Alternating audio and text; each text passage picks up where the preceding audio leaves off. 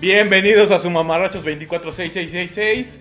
Eh, le doy la bienvenida a mis amigos, mis hermanos Axel y, y Eric. ¿Cómo están amigos? ¿Qué hubo, qué hubo? Hola a todos, ¿todo bien? Todo bien. Por acá, Pues bueno. saludos a nuestros dos fans. Nuestros tres fans, o como decía Charlie Mutado, nuestros cinco fans. Eh, este, Ya subió. ya subió, ya subió un poquito.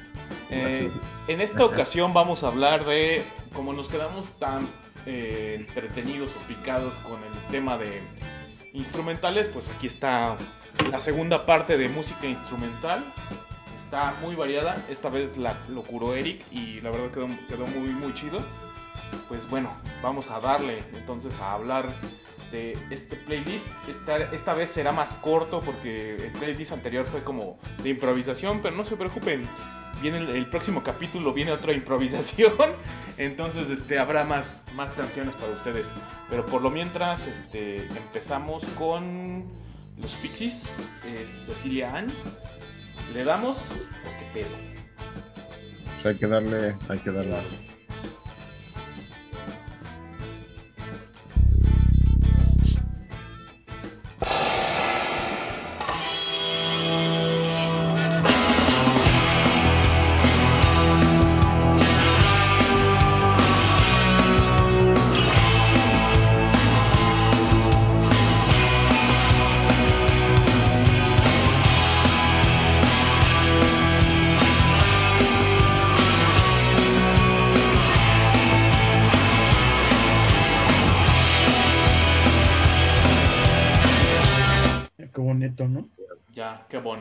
Vaya Qué bonito. bailando. Qué bonito. Esos fueron los Pixies con Cecilia Ann. Eh, pues bueno, amigos, ¿qué opinan de, eh, de los Pixies? ¿Los aman? ¿Los odian? Eh, ¿Sobrevalorados? Eh, no sé. No, yo creo que a quien los odie, pues sí está menso, porque sí. Y, y quien diga que están sobrevalorados también. Bueno, yo, yo, yo creo que espero que no No, lo está digan. bien, está bien. No estás menso. Pero, pero no, o sea, para la época que salieron, obviamente ya ahorita, pues no, No, no puedo. son relevantes. Pero para la época que salieron, para la época de este disco, sí fueron una cosa impresionante. En, en primera hicieron cosas que no se hacían, o que sí se habían hecho anteriormente, pero no tan bien hechas. Eh, algo así como que una música sencilla, pero bien chingona. Y aparte, pues influenciaron a toda una, a todo el indie que vino después. O sea, prácticamente todo. O sea, su banda es súper chingona. Para mí, a mí me gusta un chorro. Los primeros discos, obviamente, ya después. Bueno, Ah. los discos son- Ese es el punto, separar a los Pixies de la, prime- la primera etapa a esta segunda etapa. La primera etapa es perfecta, a mi, en mi consideración. La segunda, yo creo que si agarras como canciones chidas, haces un buen disco de los últimos discos. Mm, no sé, no sé qué opina el Eric, pero, o sea, sí, siento que eso es lo que le pasó a los Pixies. La verdad yo ni he escuchado los discos nuevos, ¿eh? ¿No los has Yo escuchado? sí, yo sí me quedo con lo viejito. Yo, yo escuché como de esas veces que lo escuchas cuando sale y dices, a ver qué tal suena. Ya como a medio disco di- dices, híjole, pues ya me lo he hecho completo, Sí. pero ya te pones a, a lavar los trastes. Digo, seguramente sí escuché algo, pero no algo que yo recuerde. Entonces, Ah, exacto. Creo que lo más famoso que sacaron después de, de la reunión fue Back Boy, que todavía estaba Kim Deal, ¿no? Este, bueno, esa es otra.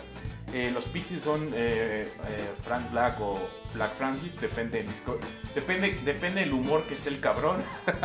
Se llama, ¿no? Bra- Frank Black o Black Francis. Este, Joey Santiago, en la- en la- ellos eran las guitarras, en el bajo la o sea, el carisma y no sé, o sea, el carisma de Kim Deal creo que es incomparable. Y estaba David Lovering en, en- en lo que es el- la batería, pero mm, de hecho en esta segunda etapa nada más estuvo Kim Deal un ratito con, con ellos porque pues ella y este Frank Black no, no, no se llevan, terminaron muy mal. De hecho la reunión fue como muy muy por varo, la verdad. Y o sea, nosotros la disfrutamos en el primer Corona, ¿no? El primer Corona fue Corona Capital fue los Pixies y era como de, ay, mano, los Pixies, güey. Ajá. Sí, Una leyenda. afortunadamente nos tocó verlos. Sí. Sí, ese sí, Sí. nos tocó verlo. De hecho, a mí me tocó verlos en el Lola Palusa un poco antes, por eso. Cuando justo se reunieron y, y como que todavía se oía medio raro, como que todavía no ensayaban mucho, no sé, se oía raro. Pero ya en el Corona sí, ya como que ya estaban ya otra vez pues. Pero y luego tocaron en el Zócalo hace. no- Ah, no, cierto. Sí, pero 2000. ya, vi- ya estaba Paz Lechatín, ¿no? La que estaba con la Sí, ya la nueva. Ajá. Patotas, pero bueno. O sea, tampoco como que siempre. Perdón, el viejo cochino. Vi, hoy, vi un mezcal que se llama Viejo Cochino en- por ahí, dije, me acordé de ti. Me siento muy honrado, cabrón. Pues bueno, creo que sí, como decimos, la primera etapa de, de los Pixies, que inclu- incluye el Common Pilgrim al, Tr- al Trump Lemon, eh, son como la. como el, lo mejor, ¿no? O sea, es como. Ves a unos Pixies evolucionando. De hecho, hay un. hay un disco muy chingón que es el La Verse. Ajá. Está muy bueno ese disco. Pixies BBC, que sale como. Mm. La portada creo que es la espalda de un gordito. De esos que le gustan a nuestro amigo Rubén. Gorditos velludos. Entonces, este. Ese, ese concierto está muy bueno. Y creo que es lo último que. Hicieron este, los, los Pixies como. como ya, ya este, de calidad. No quiere decir que est- estén tan malos los últimos, pero creo que Frank Black tiene mejores discos solista y con los. Ay, ¿Cómo se llama? Eh, Frank Black and the Catholics. Están muy buenos los discos de Frank Black and the Catholics. Uno en especial se llama Show Me Your Tears, que viene como un, un gatito chino. Es muy bueno. Y hay uno que se llama Velvet, no me acuerdo bien. Pero esa es la mejor etapa de, de, de Frank Black. Como solista, tiene como tiene mejores discos solista que lo que ha hecho con los Pixies ahorita. Sí, yo creo que actualmente pues sí hace mejor música solista. Porque pues, ya los Pixies suenan, al menos lo que lo que escuché o lo que alcancé a escuchar de los nuevos discos que pues, suenan a lo mismo de, que hacían antes, pero obviamente ya no suena original ni algo que vaya a influenciar a nadie. ¿Sabes qué es como- Suenan como sin corazón, porque antes era como de como que sí le ponían todo todo el amor a, la- a las rolas. Ahorita como que siento que es muy forzado el pedo. Ajá. Es lo que percibo yo. Ya nada más es para sacar discos, para vender y para hacer gira y sacar bar. Pues para vender el nombre, ¿no? Sí, el nombre. De hecho, Black, Black Francis tiene un disco que se llama Blue Finger y es un, es un disco de los Pixies, güey. Lo que pasa, eh, la historia de este disco es que el Blue Finger salió, eh, se supone que iba a ser el próximo disco de los, Pixies, pero no llegó, llegaron a un acuerdo los cuatro ya lo sacó eh, este, como Black Francis. Es los Pixies, o sea, los cambios, los, y está muy bueno, ¿eh? Hay, hay rolas muy, muy buenas. Y es creo que el- la aproximación más exacta a los Pixies viejitos. Porque siento que ahorita tocan mejor, pero como que perdieron la magia. O sea, como que dices, güey, ya no se oyen como salvajes. Porque de hecho, eh, lo chingón de, de- de los Pixies era que sonaban como bien pinches salvajes. Ajá. salvajes. Y era parte de su encanto.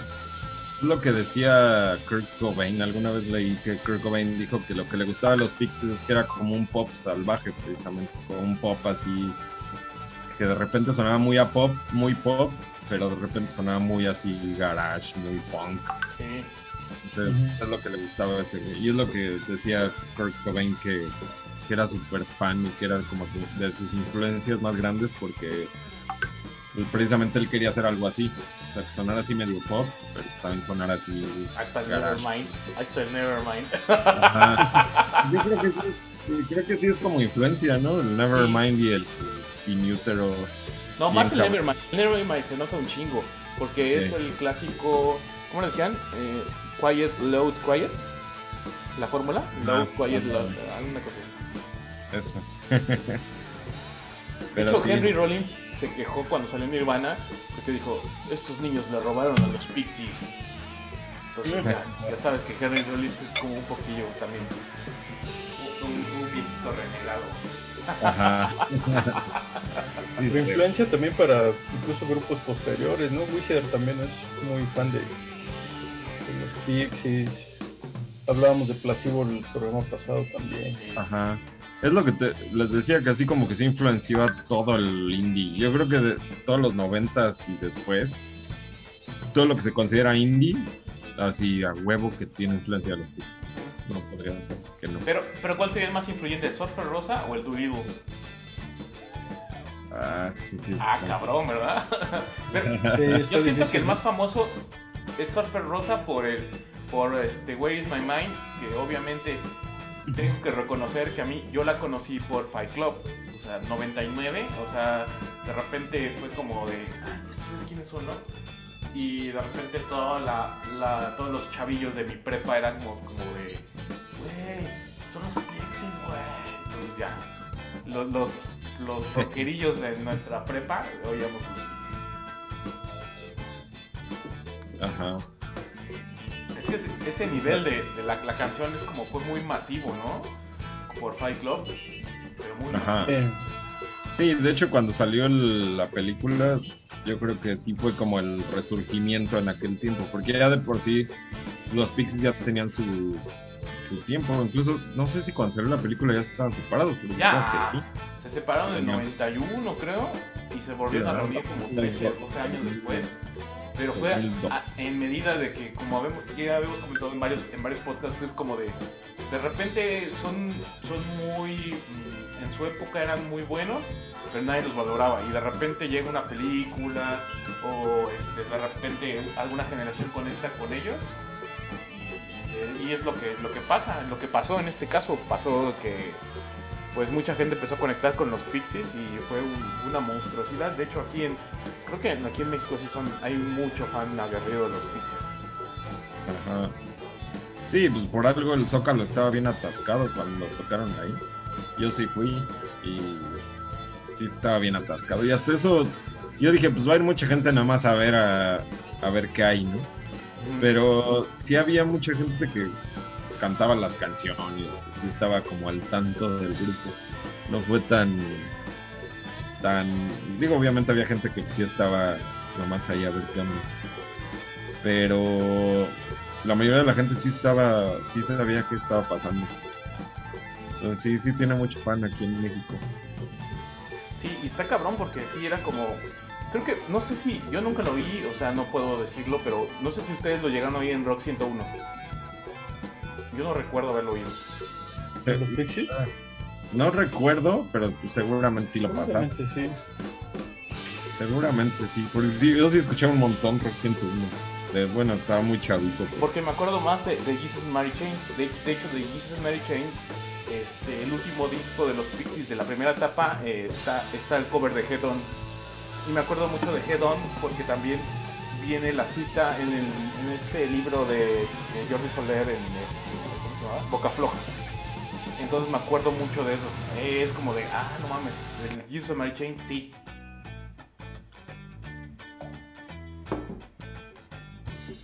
Ajá. Sí, yo ese libro lo leí hace mil años, ya ni me acuerdo de qué. No, no mames, está bien chingón. Sí, sí leí varios de Jordi Soler, de hecho. Están chidos, eh, hay varios que están bien, bien chidos. De hecho, les recomendamos leer a Jordi Soler, está- están buenos. Eh, me eché uno hace poco de un eh, como era policíaco, estaba, estaba- estaba bueno. Generalmente habla también como de reyes y cosas así como medio estrafalarias, pero ese, ese de Boca Floja es de un locutor de radio. Que, que está bueno porque pues tú, eh, bueno, nosotros crecimos con la radio. no somos época de streaming, pero bueno, en algún momento pues tenemos como el romanticismo por la radio, ¿no? Sí, y Jordi Soler también estuvo en, en la radio, ¿no? Sí. Ajá. Sí, pues sí. También digo ahí en Rock 101 y era como el como el gurú en aquel tiempo. La voz de la estación, ¿no? Ajá. De- eh, en algún tiempo llegó a ser así como gerente, del- el- como el más alto de ahí de Rock 101, ya cuando estaba terminando casi la estación. De hecho, se fue un poquito antes de que la, la cerraran. Me acuerdo que ya nada más se quedó como el Iñaki Manero, el Clausen, Ujú. y ya como que puros locutores nuevos. Sí, después Ya. tuvo una, una temporada en radioactivo este, Jordi Soler y ponía mucho, yo me acuerdo mucho de cuando hoy llegué a oír a Jordi Soler porque pues, yo creo que era, era tarde para nosotros. En ese entonces era como las 10 de la noche y ponía Ah, era 11. como un programa en martes o miércoles, Ajá, algo una así. cosa así y ya era tarde. Y era tarde y este y ponía mucho Sat- Satellite of Love de, este, de Lou Reed. Me acuerdo muchísimo de eso, pero bueno, ya nos desviamos del tema. Este, el tema son los Pixies. Y pues bueno, al menos yo los conocí así por Fight Club, no sé ustedes amigos. Ajá.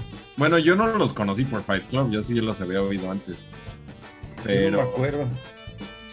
yo sí, pero pero no tampoco es que los conociera. Yo los conocí por Nirvana en realidad. Porque precisamente cuando Kurt Cobain dijo eso, yo me puse así, ¿qué, pedo con esos güeyes? Sí, Y me di cuenta que sí había escuchado dos, tres canciones, pero no, no, este, los ubicaba así completamente. Pero sí ya fue cuando conseguí el, el, este, bueno, los discos, el Surfer Rosa y el y el, ¿cómo se llama? El Trop Lemon. Es Trop Lemon, el este, Surfer Rosa y el que tú dices donde viene Debaser es el Doolittle, el del changuito. Ah, Doolittle, sí, el claro. changuito. Pero sí, conseguí esos tres en el Chopo así de piratones y ya me puse a escucharlos y dije, ah, está chingón. No, no me volví súper fan, pero sí me gustaron mucho. Y, y aparte, el- la de Debaser, hablando de esa canción, este, habla de la película de Luis Buñuel de un show. Carro andaluz. Ajá. Está bien. eh. Y también Frank Black tenía un pedo con. eh, tenía una fijación muy cabrona con las letras en español, ¿no? Que era así como de cantar en español. ¡Español! Cierto. Estaba muy cagado. eh, estaba con mi hermano aquí, bien chévere, la cosa. Español ahí de 10, de 2 pesos. De dos pesos, pero él era muy fan de Buñuel, de la arquitectura y. Ajá. Y este, pues bueno, creo, creo que el que sí, el que el único que estudió música fue el baterista David Loverin. De ahí todos eran como.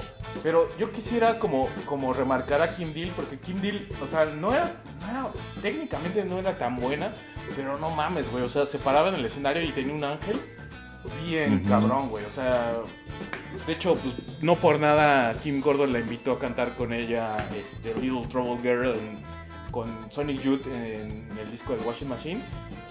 O sea, tenía una presencia bien cabrona y pues también es como de cuando sacaban los Pixies, salían las Readers, las hermanas gemelas, ¿no? Las hermanas gemelas ahí cantando. Pero siento que este, pues, como que, como que eh, Fran Black nunca se llevó bien con ella, entonces era como medio tirano el güey. Pedo, o sea, ahí se acabaron los Pixies, no se pusieron de acuerdo. De hecho, vi el documental cuando viene el regreso y sí se ve como muy forzado como la reunión en cuestión Fran Black y, y, este, y Kim Deal, como que no, no, como que no hacen match, o sea, se ve luego luego que ahí tienen un pedo, güey. Tienen un Ajá. pedo cabrón. Sí, luego, luego se nota cuando dos integrantes de un grupo ni como que ya traen muchos pedos ahí. Como cuando veías al Guns N' Roses antes de que de que este valieron madre la primera vez.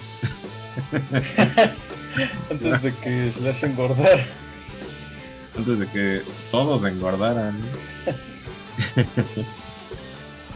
Pero pues sí, los Pixies entonces ahí como que Escuchen esta canción que es. completa porque Ce- Cecilia Ann. Saludos, a- nuestra amiga.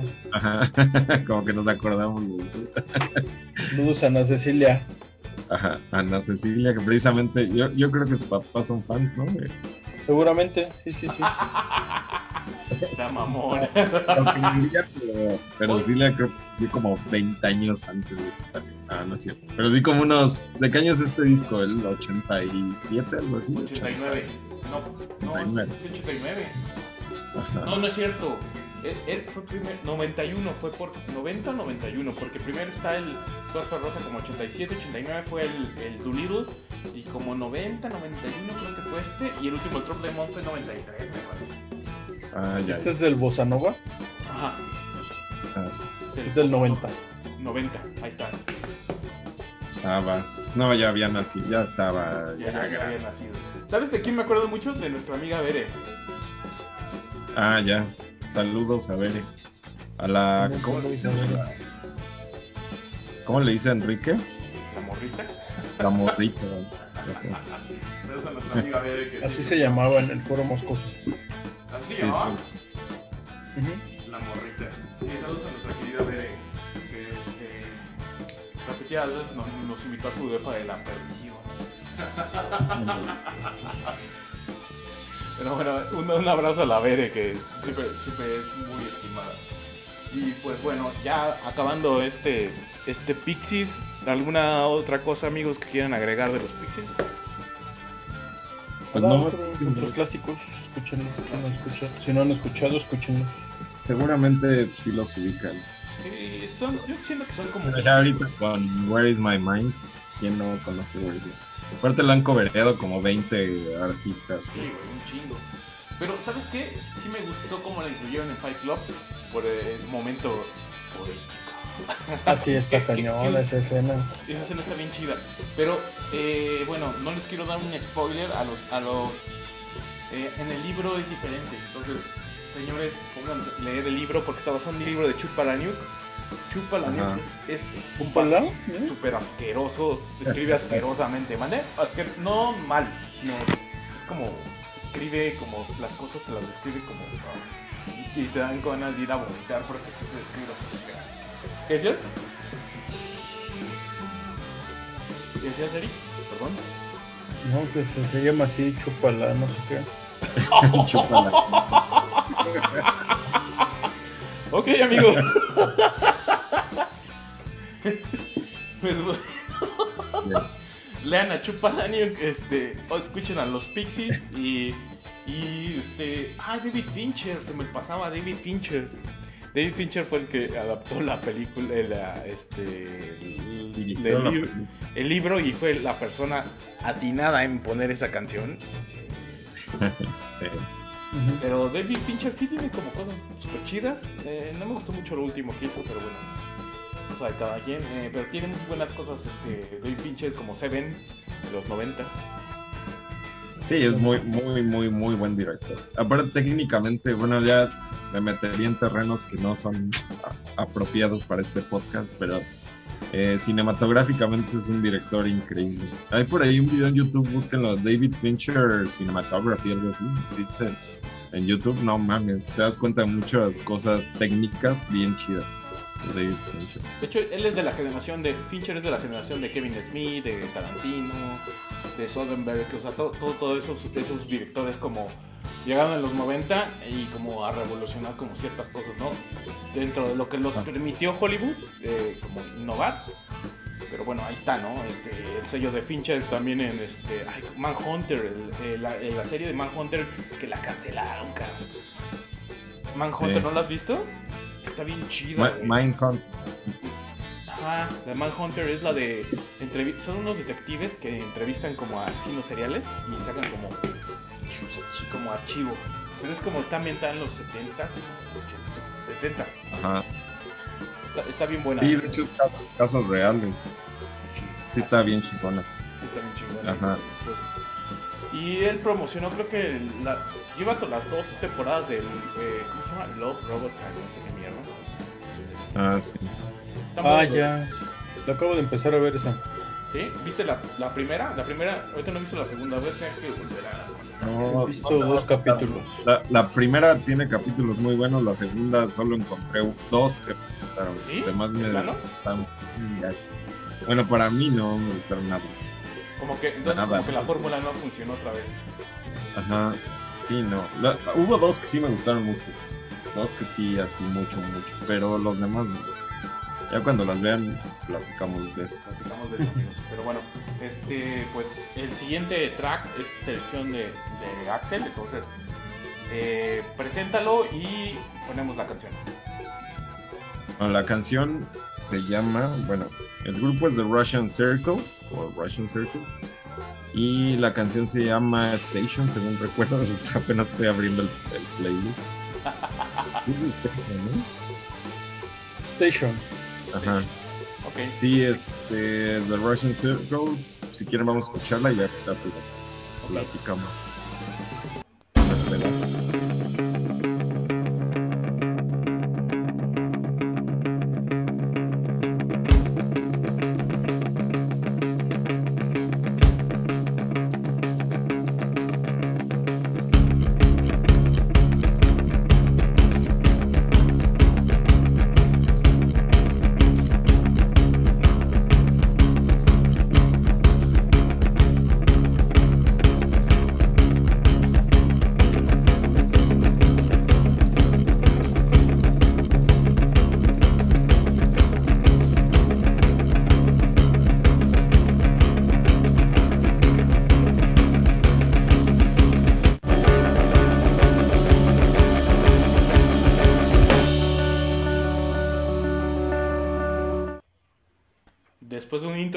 Largo, ahí está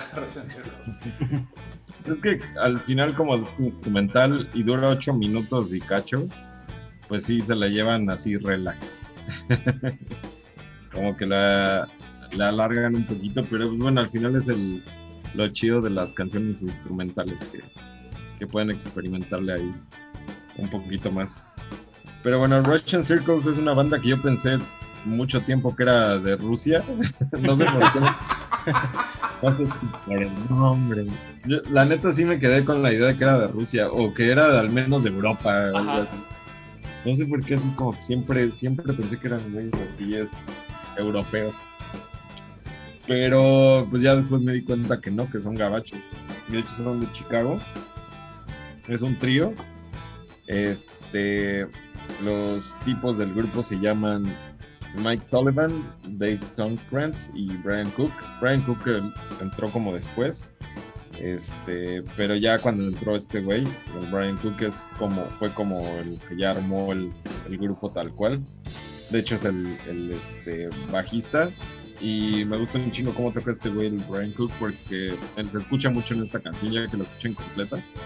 Se escucha el bajo bien cabrón. Y eso yo creo que lo que más me llama la atención de este grupo el bajo, porque sí, como que amarra bien chingón.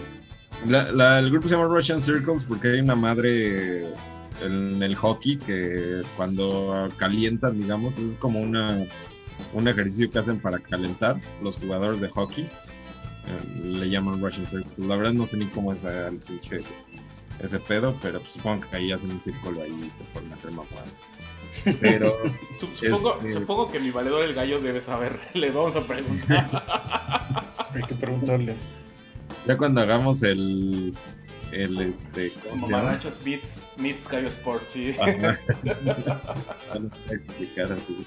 De hecho, hacerlo de grupos que hablen de deportes o que están relacionados con el deporte. Muy bien. Tú muy bien. Estamos Pero bueno, el, esta banda este, no tiene tanto tiempo. Salió en 2004. Tiene 17 años tocando. Bueno, ya sí son un chingo de años, ¿no? Pero tampoco son tan viejos. Y tienen en su haber, son eh, siete discos. El más reciente acaba de salir hace dos años y el primero salió en 2006. Este, que se llama Enter, el primer disco. Está muy bueno pero no, bueno, para mí, hay mucha gente que lo considera como el mejor disco de ellos, pero para mí como que todavía les faltaba cuajar algo. Está bueno, pero sí tiene cosas como que todavía no me convencen mucho de la banda. Yo creo que también tuvo que ver que el, bajo como que era, tocó otro güey. Es el único disco donde toca otro, alguien más el bajo.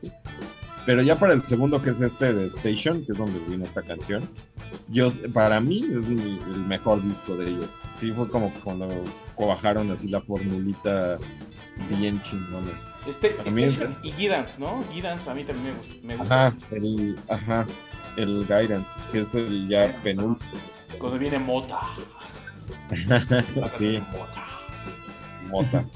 Es, esos, sí, yo creo que sí son los, los mejores, los dos mejores de ellos. Ya, los demás están buenos, pero no, o sea, no puedo decir que así les va a encantar los álbumes. Y, si escuchan el Station y les gusta, sí le pueden entrar a los demás. Si no les late mucho, de repente son un poco, sí son de esas bandas, es como, La, la, vez pasada, yo iba a meter la vez pasada este grupo, pero me fui más por Karma to Burn, porque Karma to Burn es como un poco más, como el, que le cambia muchas cosillas. Pero el grupo este de, este, The Russian Circle, siento que sí es un poco repetitivo de repente en sus canciones.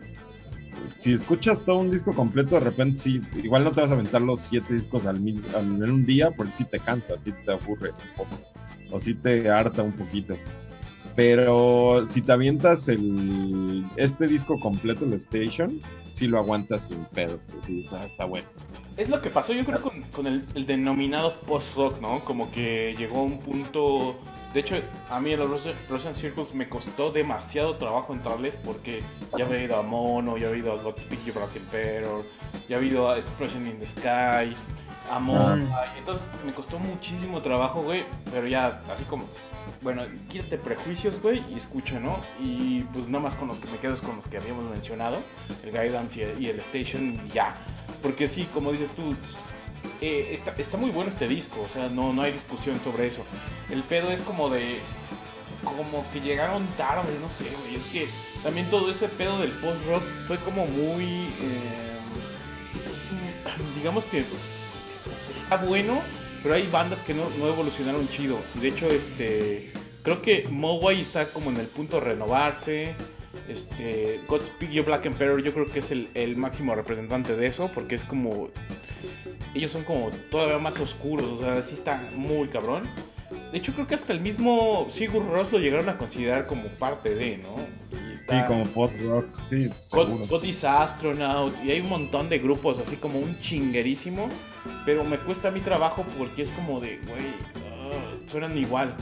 Eh, Mogwai también hay como a, como a, como, como ha evolucionado, ¿no? Como que ha tratado como de, improvisar o como de mejorar su sonido. Entonces creo que este último disco de Mogwai está súper bueno porque ya no se oye como el Mogwai de siempre. Ajá. Sí, está bueno. Sí, lo escuché. Pero sí de Russian Circles había escuchado algunas cosas, pero como que rola separada, así como que un disco completo no, no lo recuerdo así como en su totalidad, a lo mejor por lo mismo que dicen, ¿no? Como que no varían mucho y a lo mejor tienen canciones más destacadas que discos. Exacto. ¿Ya sabes quién más? Mono. Los japoneses de Mono también eran otros otros de este de, música así como post rock. El mismo Boris, al principio Boris como era un poquito así, pero Boris, Boris sí le cambió como mucho. Sí. ya como que le metió mucho noise de repente. Metal, noise, o sea, como, como que se fue a explorar otras cosas y muchos de estos grupos como que se quedaron aquí. Eh, nuestro representante mexicano, Austin TV. Sí, Austin TV fue como. Yo creo que. Yo, yo siempre decía, yo en ese tiempo cuando la gente estaba así loca por Austin TV, bueno, ciertas personas que uno conoce que de repente dicen, ay, es el mejor grupo del mundo, casi casi. Pues no mames, escucha, como yo siempre les decía, cuando escuches God Black Emperor, este, hablamos, ajá. Black Emperor, sí, ya en ese momento hablamos. Les preguntaba, ¿escuchabas de grupo? No, pues que no, yo decía, ah, bueno, entonces luego hablamos. O sea, no era malo Austin, no era malo, pero tampoco era como para, para subirlo ahí. Fue un buen intento de hacer otras es Que era, sí, era bueno y aparte pues, siempre se agradece ese tipo de cosas en, la música, pero el grupo no hablo mal de ellos, más bien hablo de muchos fans de que sí los alababan así como si fuera lo máximo, decimos que son los mejores músicos. no, para nada. Está padre, pero... Pues yo creo que en el ambiente ya fuera de México, algún, de alguna forma también fueron reconocidos digo, independientemente de que aquí los idolatraban de más, a lo mejor. Sí. había como que otras bandas internacionales que sí les daban ese mismo valor, ¿no? Que sí pues, valió la pena que hicieran eso. Ajá. No, y aparte hay bandas ahorita mexicanas que, como la que pusiste el podcast pasado, ¿no? ¿Te acuerdas de este era terror cósmico, ¿no? Ah, el de música instrumental, sí, el terror cósmico. Sí, y pues es- a mí me gusta mucho más que, que, por ejemplo, Austin TV. Claro, pero es, es diferente, es un Ajá. sonido muy diferente, pero sí. No, además yo creo que Austin TV fue como mucha estética y eso estaba bien, o sea, no, no, le, estoy- no le estoy restando su importancia, pero es como de... Llamaba mucho la atención sus, sus disfraces y que no, no, no daban la cara y todo. Que hasta el mismo Ajá. Chino Moreno subía a cantar una canción con ellos y cosas Pues así. fue parte de su encanto. Digo, para empezar, ellos siempre manejaron sus discos, nunca quisieron firmar con una disquera grande. O sea, tienen varias cosas a, a su favor, ¿no? Que supieron hacer muy bien. Salieron de la Alicia. Salieron de la Alicia. Sí, sí, sí. Sí, y al final te digo, se agradece mucho ese tipo de, de grupos y yo creo que se aprecian mucho así a la distancia, porque ya, ya que los ve uno, los escucha uno a la distancia, sí dices, ah, pues sí están chidos, pero sí, en ese tiempo yo me cagaba que le dieran tanta, o sea, que, que dijeran ciertas cosas que no eran al Sí, final. desproporcionadas. pues. Ajá. Sí, exacto. O sea, creo, creo que no, no es tanto que nos caguen. Algunas bandas, como de ya, el- mi odio no es tanto por las bandas, sino como, el- como de, ahí vas con tu odio, como siempre me dice. Entonces, ¿Ahora qué? no, no, no, no, estoy odiando. Pero generalmente luego creo que es más eh, castroso, creo que la, la- es la palabra, o molesto, que la gente como que los, los eleva a un nivel que, güey, no, güey, o sea, es- tocan bien, tocan decente, hacen, eh, hacen buenos discos, se preocupan por su- sus fans, este, tienen como la decencia de, este, no cobrar tan caro, o sea, por, por ejemplo, ese es otro pedo, porque cuando, pues, mucha gente que los sigue no eran, no eran tan manchados con el precio de los discos, o porque eran independientes, o sus entradas no eran tan caras, porque pues, estamos de acuerdo que también ahí es como de, influye mucho si quieren que te vayan a ver o no. Pero sí, Ajá. pero sí, este, en, en este aspecto, pues el, el post-rock fue una, no, no quisiera decir moda, pero tu- tuvo mucha tendencia en el 2000, los 2000, ¿no? Cuando en en mainstream estaba la electrónica y todo, estaba el post-rock. Y la verdad, es- estuvo muy chido, pero siento que hubo mucha banda como que, que se clavó con eso. De hecho, tuve una novia así que estaba clavadísima con el post-rock. Y eran como de, oh, difícil. Ajá. Sí, es que la verdad llega un momento en que ya escuchas las bandas y te suenan no igual, pero sí muy parecidas. Llega un momento en que dices, híjole, como que sí identificas de una banda de otra, pero no se te hace como tan original o tan diferente. O... Ajá, el, ca- el caso de Pelican sí se oye diferente, también ha intentado re- renovarse, pero Pelican lo que pasa es que es más, está más inclinado al, al sludge, al metal, entonces tiene un Ujú. punto a su favor, que no se oye como varias de, de las otras que es como de más indie, más guitarritas como tipo shoegaze, es, es muy diferente. Pero sí, Lo que sí me late de todas estas bandas es que en vivo sí son bien chidas. Ah, la neta sí, sí. la- es una de huevos, güey, hasta, hasta te rompen los tímpanos. Ah, sí, generalmente esta banda, por ejemplo, digo, nunca los he visto en vivo, los Russian Circles, pero he visto videos en vivo en YouTube y se ve que sí en vivo tocan muy cabrón. O sea, y siendo tres güeyes, como que sí se ve que es una música muy cabrón en vivo y sí los quiero ver alguna vez en vivo. Sí, es como de esas bandas que sí, siento que sí cumplen sin pedos. Pues en una de esas es una banda más en vivo que, que de estudio, ¿no? Ajá. Habrá sí. que verlos. Y el generalmente las bandas así de rock de este de este tipo de, de rock es como más de en vivo. La- el- la- a mí me gusta mucho ver bandas instrumentales en vivo.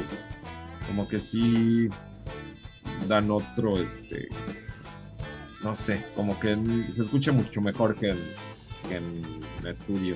Sí, pe- pero ¿sabes qué? Como en lugares pequeños, porque siento que como en un lugar grande, no. Bueno, a menos eh, los que me cayeron la boca fueron los de Mogwai cuando los vi en, en un Corona.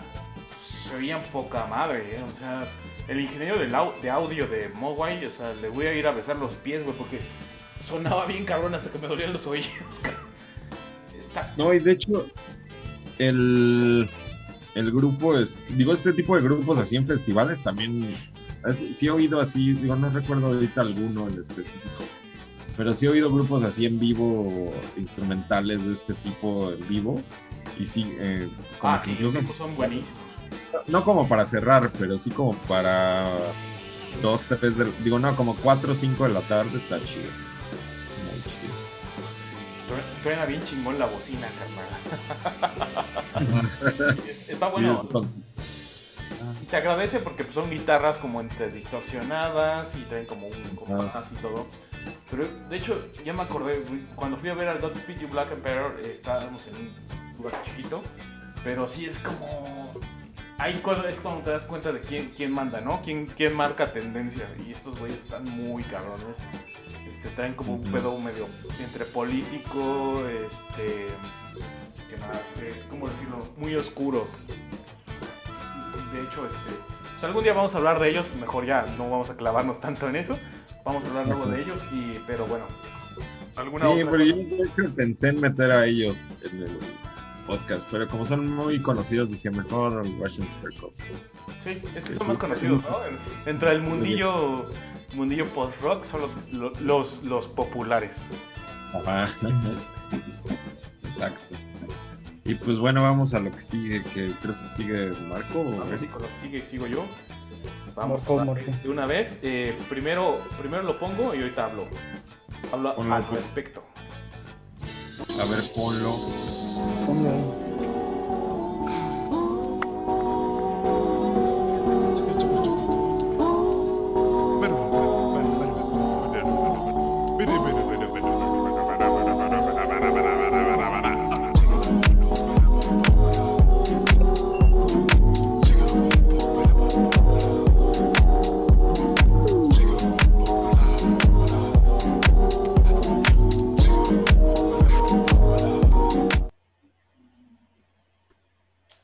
Señores, me tocó, me tocó el momento de hablar de Fly and Lotus. Fly and Lotus, esta canción se llama To the Astral Plane.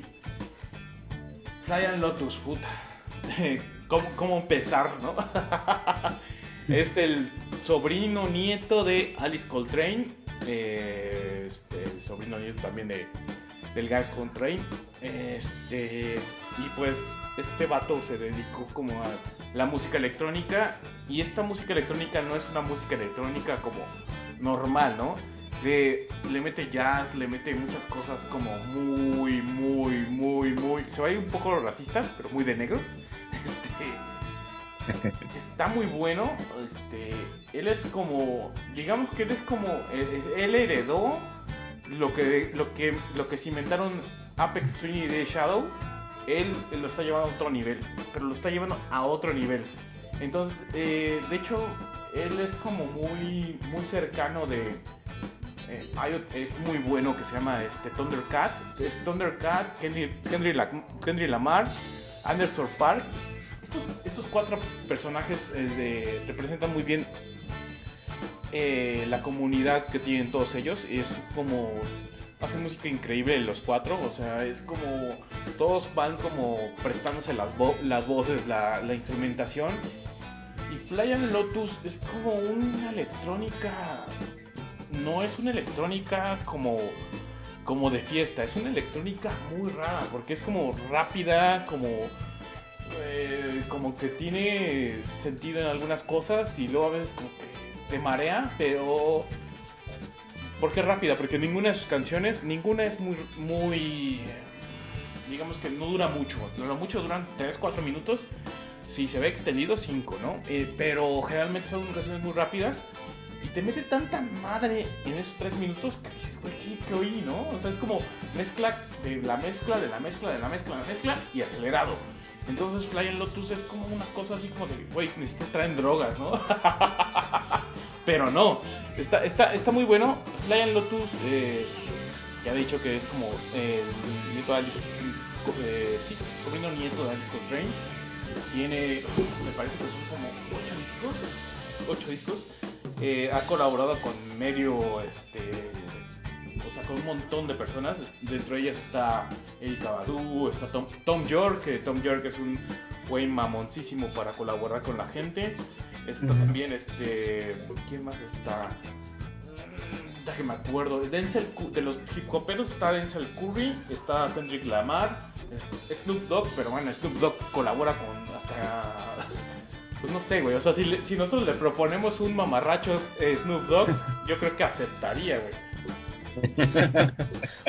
Es que Pero Snoop. Dogg aparece en todos lados, cabrón. O sea, en todos pinches lados aparece Snoop Dogg, entonces no me extrañaría. O sea, creo que Snoop Dogg está, está como al nivel de. ¿Cómo se llamaba este cabrón, el, el cubanito que. El productor, el calvito? Eh.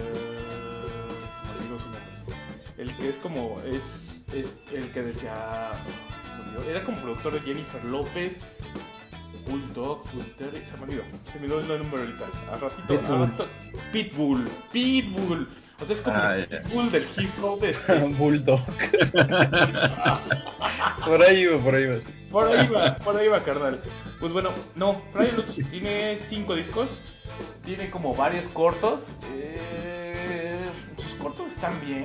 eh, bueno, hay cortos que tiene colaboración con el director, y otros cortos que son como de él. Está bien, un poco pretencioso, y tiene una, una película experimental que se llama Kuso. Kuso en japonés es como basura, asco, una cosa así. Híjole, es de esas cosas que yo diría, me gustaron, pero no las voy a recomendar. Porque es muy subjetivo, es muy subjetivo eso. Porque sí me gustó, pero exageró, es muy pretenciosa. ¿Por qué pretenciosa? Porque este te tiene, eh, o sea, te intenta dar asco a huevo. O sea, es como de, bueno, ya no, no necesitas hacer eso. Entonces, pues, vas a ver en la película, vas a ver muchos vómitos, mucha caca, mucho...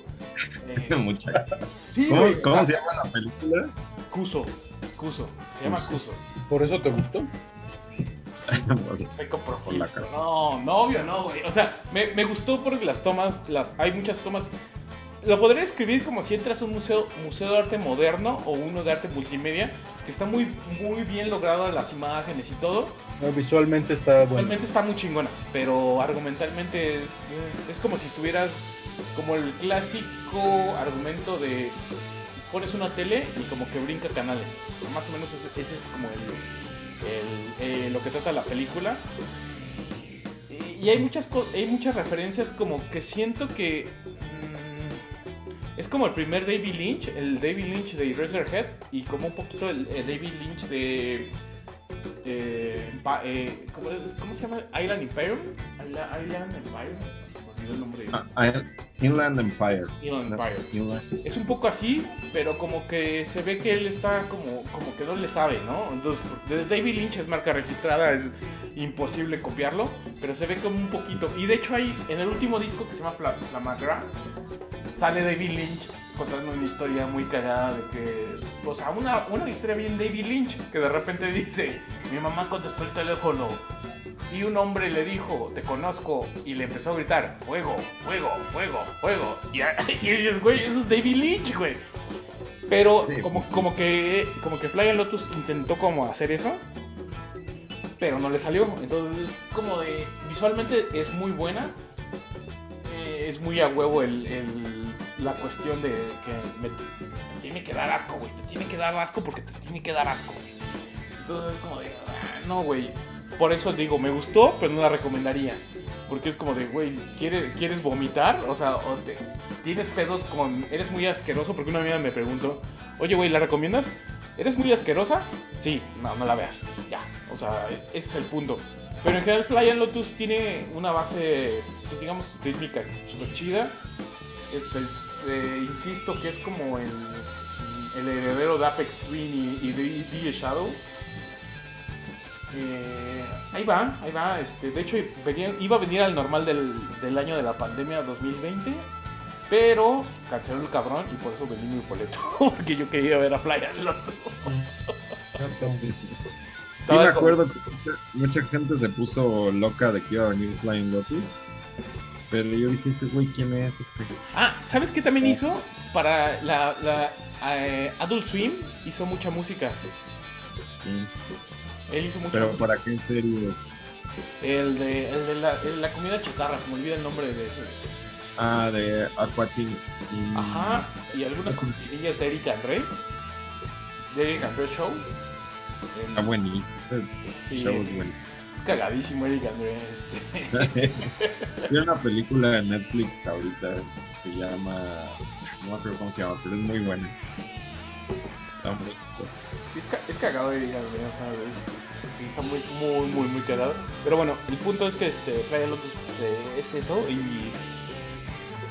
Y pues es como, como le, le refrescó un poco la electrónica por lo mismo de que no, no todo es como como el, el, beat, el beat europeo, ¿no? Este es el, pe- este es el pedo de la, de la electrónica que le, está la electrónica de los europeos, que es el que el Tiesto, el ¿cómo se llama este cabrón? El que, este Guetta, todos esos es como un otro beat, ¿no? Es otro pedo. De este lado está. ¿Te gusta a ti esto? Ah, ¿a ti te gusta? Qué buena pregunta, ¿eh? La voy a usar para ligar, no, no es cierto.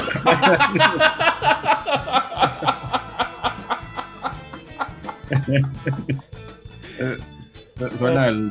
Pero-.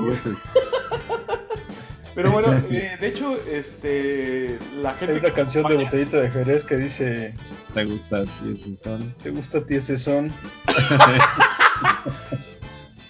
Ok. Déjale, mando un mensaje, le mando un mensaje a mi crush. Así Ay, güey. es. Pero bueno, este, no sé amigos, ustedes qué, qué les pareció. Ah, Bueno, me Yo- gustó. yo- ¿Eh? Digo, no había escuchado tampoco mucho de Flying Lotus. Yo creo que igual algunas rolas así como por separado. Pero está bastante bueno. Sí, yo también, precisamente cuando escuché que iba a venir y la chingada, porque vi que se emocionó mucho la gente en Twitter y dije, pues, ¿qué es ese güey? ¿Qué? Sí lo escuché y no, no, como que no me gustó mucho, pero esta canción sí me gustó. Ese disco está Sí, muy bueno. Ese te- para entrar a la Playa Lotus te, te recomiendo ese. ¿Te Sí, yo creo que le voy a poner más atención. Este disco es muy bueno para entrarle. Ya, si no te gusta ya es como de, ah, ni pedo, güey, o sea, tampoco es como a huevo. Pero este es de esa generación. De hecho, hay un vato que, que se murió hace, eh, que era novio de esta, ¿cómo se llama? Ariana Grande, que es, es, este Mac Miller, que era muy valedor de todo ese grupo de, Ah, de los que mencioné. Este, a mí no me gusta mucho, pero a mucha gente le- le- les parece como muy bueno. Pues, básicamente la música de Mac Miller está buena, mm, tiene como canciones, ¿no? Pero mucha de música de Mac Miller está producida por Flying Lotus, está Thundercat en el bajo, Thundercat es buenísimo, o sea, dense una oportunidad de oír a Thundercat, es como un como un funk, un funk muy raro, es como y además el güey es súper raro, tiene unas rastas como naranjas, aparte el güey es súper fan del anime y siempre trae playeras como de Goku o como de monas chinas. Pero toca súper bien el bajo. Monas. Este, y toca súper bien el bajo, ¿eh? Es como de esa nueva generación. Y el otro es Anderson Park, Pack, que es como otro güey como muy buenísimo, muy bueno. Entonces todos ellos se, ayudaban, se ayudan, perdón, en, como musicalmente, junto con Mac Miller y el, Kendrick Lamar. Entonces es como si son una comunidad. Y en realidad hacen muy buenos discos. Deberían darle como toda esa vuelta a todos esos artistas. Porque también es como, como muy, muy chido como ver nuevas generaciones haciendo otra cosa. O sea, no, no son los mismos viejitos de siempre. Yo sí he escuchado al Mac Miller, pero su música no me llamó tanto la atención. O sea, me, me gusta mucho más que Kendrick Lamar. Ujú. Pues habrá que ver los demás. Y los demás. De hecho, el Tiny Music, por lo que mi ami- una de mis amigas como que me define mucho a Mac Miller, es el, el Tiny Music de Mac Miller, que está muy bueno. Ese sí lo debo reconocer. El, el Tiny Music de Mac Miller antes de que se muriera está muy bueno. Muy, muy bueno. Porque pues, está Thundercat ahí tocando en el, en el, en el Tiny Desk. Y creo que hay dos cosas para tocar en el Tiny Desk. O que tengas mucho dinero o que seas muy bueno. ¿Crees? Bueno, sí. Sí, sí, sí. Lo dices por lo de... ¿Quién salió recientemente esta? Harry Harry Styles, que es como un, va- un vato super pop, güey. Han salido unas cosas que dices. Dua Lipa, ¿no? Acaba de salir de Dua Lipa. Dua Lipa. Bueno, Dua Lipa es buen pop, pero no se me hace como un part Tiny Desk. Sí, pero su Tiny Dex no tuvo nada que ver, o sea, ni estaba en Tiny Desk. y, o sea, no, lo- no ves ahí a un grupo de güeyes metidos improvisando, haciendo su música, ¿no? A eso voy, eso está ahí de Ella no puede hacer eso. Ajá. Es que el Tiny Desk, yo siempre, a mí me gustan mucho verlos también, porque sí como que eh, adaptan sus canciones y luego las tocan así como este medio acústico, así como que improvisan, como dices, como que llamean, meten otros músicos. Acabo de ver hace poco uno de Sting con Shaggy, Ah, está muy bien bueno. está bien bueno, o sea, porque... De hecho, sacaron un disco juntos, ¿no? Sorpre- esos Ajá. sorprenden, ajá. Esos son los que sorprenden. El del Ajá. Wu Clan está bien bueno también. Ajá, el de Wu-Tang Clan, así como que todo medio, este, entre que a capela y nada más meten poquito música, está bien chingón. eh, Como que los güeyes acá rapeando bien chingón. Es así como que de repente metan a... co- eh, Es que hay unos que sí están bien forzados, como el de Dua Ah, Lipa. Ni lo he visto, me imagino. No, pero si lo ves, son como cuatro coristas y Ajá. ella cantando. Chale. Y ella a lo mejor es de la que menos canta, no se escucha más en los coros o así. Sí, es Como me esos mucho. son súper forzados. Yo creo que así los las disqueras dicen, ay, mete a, a mi artista, porque ay, de chingada. Y ajá. Y ahí te das cuenta como quién, quién y quién no, este, pues, no tiene producción, ¿no? Tiene mucha producción y quién no. Y por ejemplo, Ajá. el, el Clan está buenísimo. Hay uno, me acuerdo mucho, también había uno. Pero pues está bien, ¿no? Yo creo que un, un Dua Lipa les da para hacer muchos de esos independientes. Ah, está bien, ajá, sí, no, semana. no, no, Chingos. no, no lo estamos produciendo nosotros y no, no, no estamos como siendo puristas. Está bien, o sea, está bien también que existan esos para que vengan el varo para producir los demás. Para que pueda salir mi café Tacuba precioso. Y, y Natalia la Furca. Natalia Lafourcade. Exactamente. Natalia, si estás viendo esto, róbame, róbame. El barco así haciendo en su corazón como el cañón. Peña Nieto le está haciendo. Si ves, esto, si ves esto, Natalia, róbame.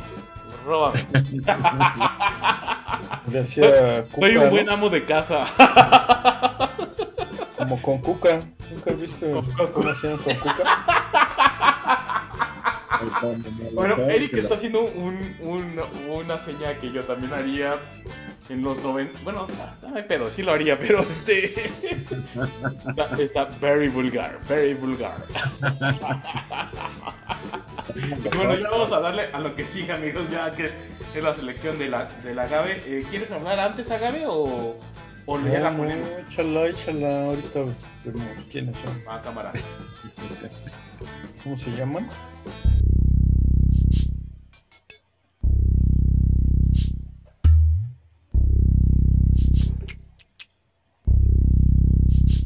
Música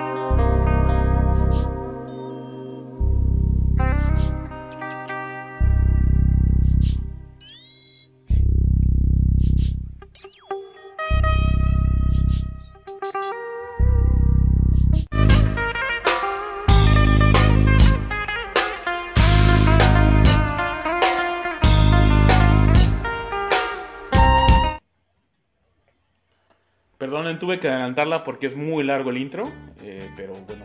Bien, Bueno, pensé que les gustaba, pero No, güey, es que es muy sí. largo el intro y tuve que poner la parte donde sí tocan. O sea, porque es una bandota, perdón. Preséntala. Y bueno, la banda es una banda orgullosamente mexicana, son cabezas de cera. Una banda pues como de rock experimental, progresivo, algo instrumental, musical, eléctrico, acústico. No sé, yo como que no la puedo encasillar así bien en, en un género, ¿no? No. Eh, podríamos decir como es progresivo, güey, pero no es progresivo. Exactamente, los cabezas de cera son, actualmente pues solamente son dos hermanos, que son los hermanos Mauricio y Francisco Sotelo, ellos son la base aunque- de la banda. Ajá, aunque creo que iban a, a- a añadir a Adrián Terrazas. Un poco, Sí, güey. Bueno, bueno, sigue, perdón. bueno sí, este, por ahí han cambiado varias veces de, de alineación. Es una banda que nació en 1995, pero fue hasta el año 2000 y justamente hablábamos de Austin TV y como salieron de la Alicia, pues también Cabezas de Cera. Por ahí antes del 2000 ellos sacaron su demo y fueron los de la Alicia que les dijeron, a ver, déjanos producir un poquito más tu demo, vamos a mejorarlo. Y después ya sacaron con ellos también su primer disco. Su primer disco que fue justo en el 2000 que se llama Cabezas de Cera. Actualmente tienen 2, 4, 6, 7. Deben tener como 10 discos oficiales. 9, 9 discos oficiales. Este, el último que sacaron fue un concierto en vivo justo en el Alicia en el 2019 pero esta canción que puse se llama Indomable, que es de, bueno, a mí es el disco que más me gusta de Cabeza de Cera, que se llama Metal Música, Aleaciones Aleatorias. Este disco es donde ya, ya, ya incluyen el charro, charrófono. Pues es que no sé si exactamente, pero siempre han metido como que si se, si se pudieron ver en la introducción, como que te remite un poco a música oriental, así a como que diferentes tipos de música, ¿no? Y, y, es justo porque hacen uso de muchos instrumentos, principalmente de cuerdas y este Viento. viento, al grado de que ellos mismos hacen algunos de sus instrumentos, que, que han sido como inventos de ellos, el baterista me parece. Ajá, el baterista. que es este Francisco, Francisco Sotelo.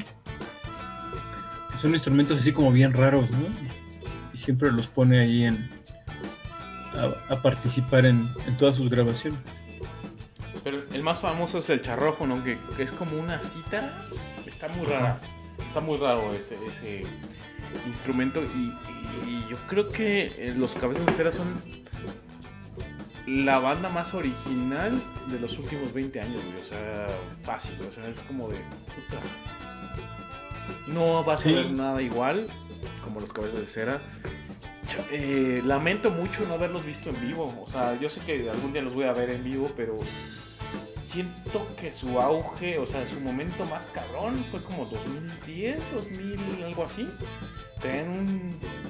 Estaba Ramsés Luna, ¿no? Con ellos. Eh, como los Exactamente, de viento, Ramsés, ¿no? Ramsés Luna tocaba con ellos. Creo que él se dedicó ya más a. Creo que tatuó ahí, hace así como arte visual y otras cosas, ¿no? De hecho, también estuvo en el Alicia y ayudando con los grafitis o no sé qué relajo tuvo que ver. Sí, de alguna forma es de los grupos que primero se involucran, se involucraron con el Alicia de algún modo y después ya como con su banda también se, se involucraron. Sí, es y... bandas como de milagro, ¿no? De milagro mexicano, como de no sí. dónde salieron, güey. Exacto, como dice este Marco, yo creo que son una banda que al menos en México no, no, no creo que haya otra así como parecida. Yo creo y... que de quien tienen mucha influencia, yo digo, no sé. Crimson.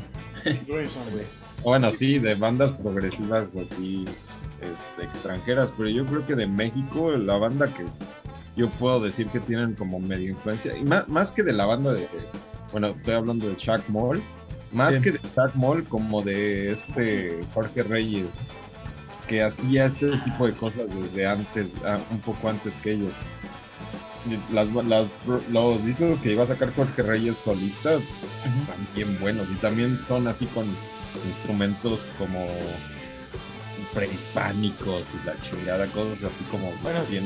Estamos hablando de, de, como lo anterior, ¿no? Porque los últimos 20 años son de, o sea, los cabezas de sí, no, sí. indudable. Yo creo que después de, bueno, es que a mí me gusta mucho Chuck Moll y de hecho en el podcast que que voy a hacer yo solo. Tengo una rola de Chuck Moll y voy a hablar de ellos un buen porque de hecho hay una eh, últimamente los he estado escuchando mucho y son buenísimos. Así son tan esos sí ellos sí fueron tan este eh, infravalorados como que en su época sí. Ajá, sí, no de hecho, hay muchas bandas de los 70, de, aparte del tri, o sea, el, el tri yo lo amo, güey, me gusta un chingo, pero hay cosas de esa época que están bien buenas, sí, sí, sí, seguro. De hecho, todo lo de Avándaro y esa onda de, de, aquella época, hay un montón de cosas bien buenas. pero todos los 70s y 80s hubo muchas bandas muy buenas que sí de plano no, no las pelan, no las pelaron aquel tiempo y no Las las bloquearon, güey. Las, blo- las bloquearon por lo de Vándaro porque estaba prohibido. Porque teníamos un, un- un régimen diferente, ¿no? O sea, ahorita ya es como más, comillas, amigable, pero en general era como, este, era muy difícil escuchar rock, güey. Era muy, muy difícil. Y de hecho, o sea, yo, yo cuando escucho a los cabezas de cera es como de, güey, están muy cabrones. O sea, como que sí, sí tiene una influencia de, de como de otras cosas, pero de, de repente este disco que escogió Eric ya, ya se oye, ya se oye una banda diferente. O sea, al principio empezaron como, como dices tú, muy, muy progresivos, muy tipo King Crimson, pero después este disco es como el punto de partida para hacer otra cosa y no tengo más que, que- decir de, de las cabezas, de los cabezas de cera que como elogios, güey, porque han hecho como de, de nada, han hecho mucho y es como, vaya, o sea, es lo, de lo más original que puedes escuchar en el rock mexicano. Eh, internacionalmente también han sido como muy, muy reconocidos. Y, y creo que tienen la ventaja de que su música entra un poco en este ambiente del world music El world music, ajá. y que los, ha- los han invitado a tocar en, en un buen de lugares, ¿no? Han tocado en toda Europa, yo creo, en Estados Unidos. en- Sí. El world music que inventó Peter Gabriel. Sí, Peter- es lo que iba a decir, güey. Exacto. Güey, ¿No se pero-? Gracias, Los Peter Gabriel, eh. Gracias, cabrón. Gracias por inventar la música del mundo. Eh, ha- había una serie de discos que se llama Putumayo. ¿no? Ah, sí, sí, sí. Que Incluso después hicieron cosas como mezcolanzas, ¿no? Hay ajá, mashups con Coldplay y cosas así. ajá, exacto. Que, Ay, eso ya, ya era como. Ajá, que hacían como música del world music, pero así con bandas acá de los Como, como por encimita. ¿Sabes qué es lo que me pasa? Con, con este Damon Albarn, que quiere hacer eso, pero por muy por encimita. Entonces, no, a veces como si me caga Damon Albarn. Eh, los discos de Gorilla, ahí va mi odio, como diría Erika. Ahí va mi Sí. odio. Por eso me empecé a reír. Entonces, este, Damon Albarn, los dos primeros discos de Gorillaz, ok, pero ya después trató como hacer una ONU de sus, sus pinches gorila y de todo. Es como de, ya, cállate, cabrón. Entonces, no, no eres Peter Gabriel. ya, cállate. Peter Gabriel, uno dice, bueno, pues, ese güey, pero, pero al final güey sí sabía un chingo de música y sí, y pues desde Genesis y todo lo que hizo después, sí, eh, sí metía mucho músico de todas partes del mundo y conocía un chingo de música, conoce, güey. pero, pero pues sí, bien, luego llegan güeyes que apenas salieron a tres países y ya se creen que saben de todo el mundo y dicen, no, está mamón". O sea, pues sí está cabrón. Bueno, y, y y peor, güey, y peor el pinche vato de Coldplay, ¿eh?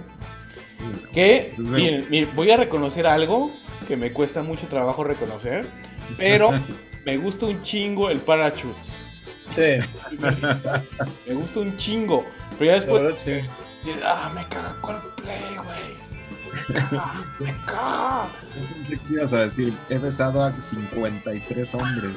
Y eso Y, hubiera y dicho, no eres tú, y no eres tú.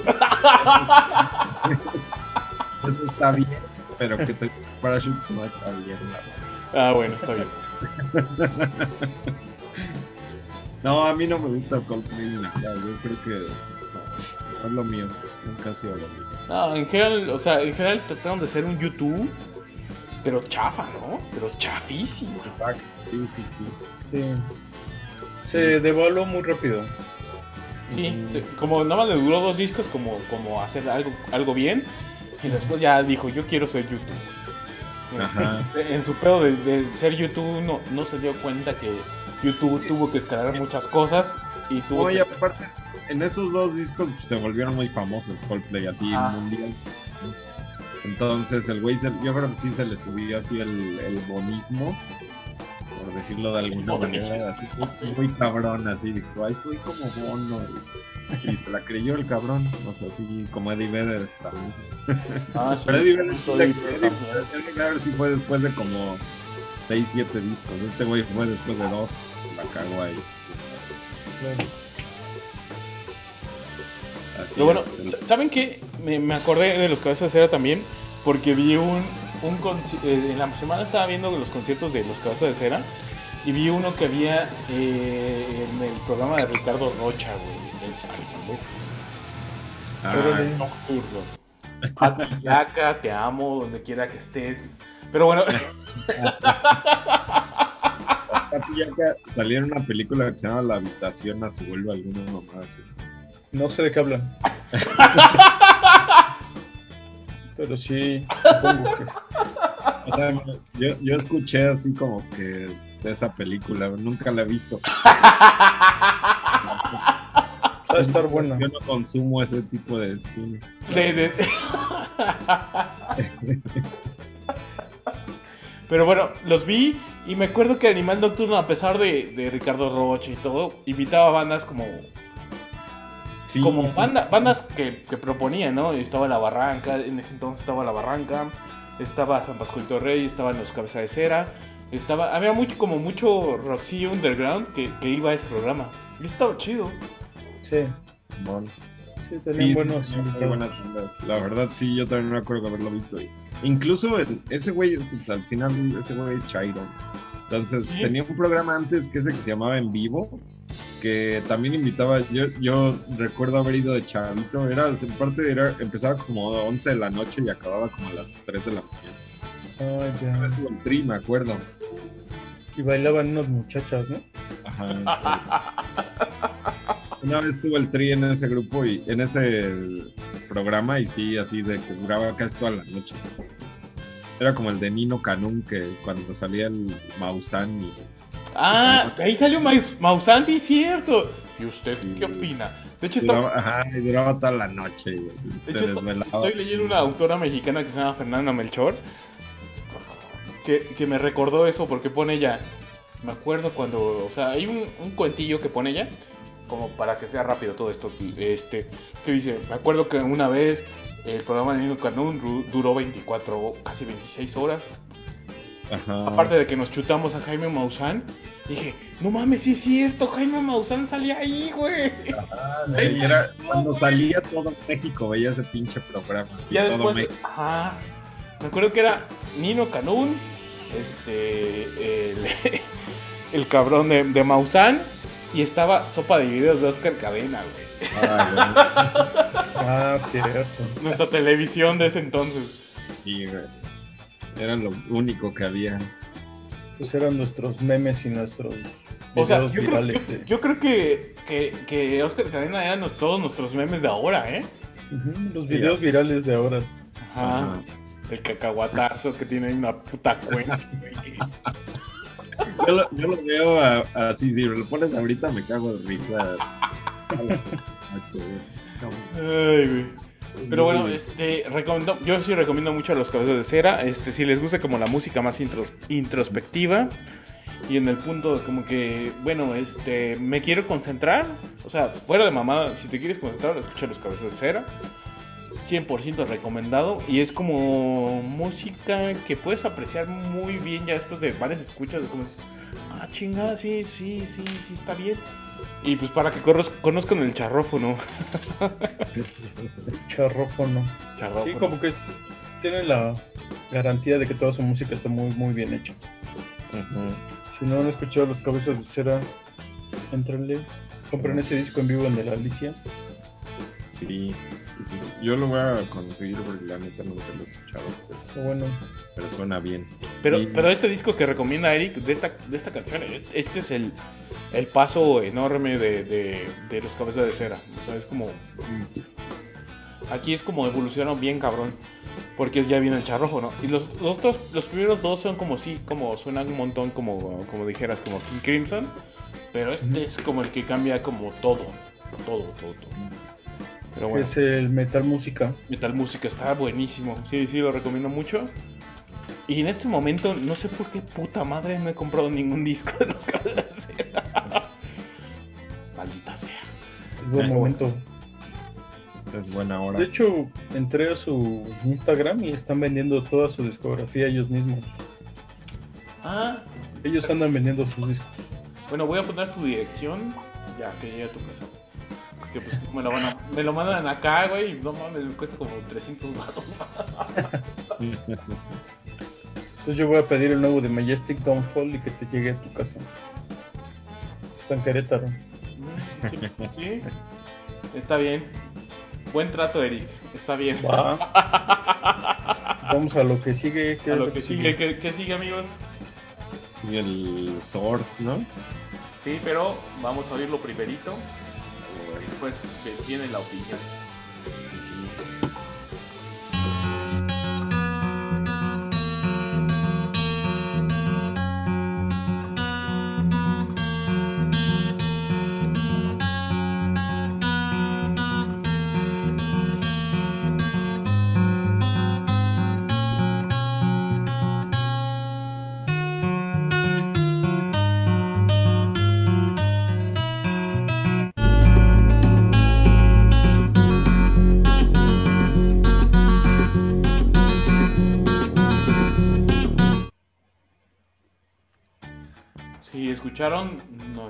Corte medio marciano, es como toda la canción está igual.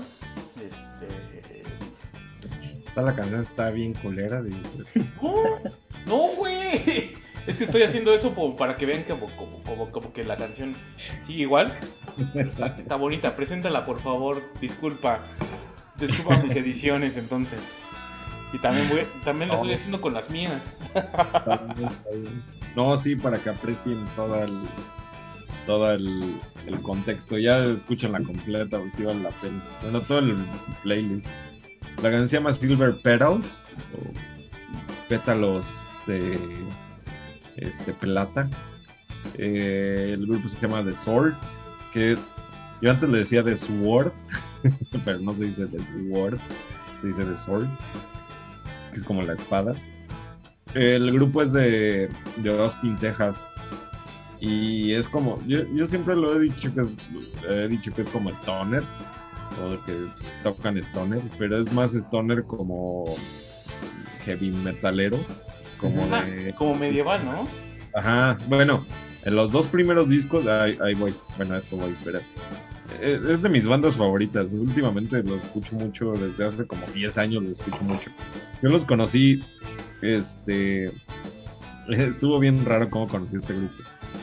Cuando salió Game of Thrones en 2011, eh, empecé a, bueno, empecé a ver la serie como todo mundo. Y dije, es una chingonería de serie, la chingada. Salió la serie. a mí me gustó. Ah, Yo amo Game of Thrones hasta el penúltimo capítulo. Así lo amo. Y el último capítulo lo odio con todo mi ser. Pero igual que Lost. Pinche series del último capítulo horrible. Pero todo lo demás está bien chido. Bueno, para mí, me encanta Game of Pero cuando salió Game of Thrones, escuché, digo, vi la serie. Bueno, la empecé a ver. Iban como tres capítulos de la serie y me encantó. Y fui a comprar todos los pinches libros que había hasta ese momento. Así corrí. Estaba yo en Seattle.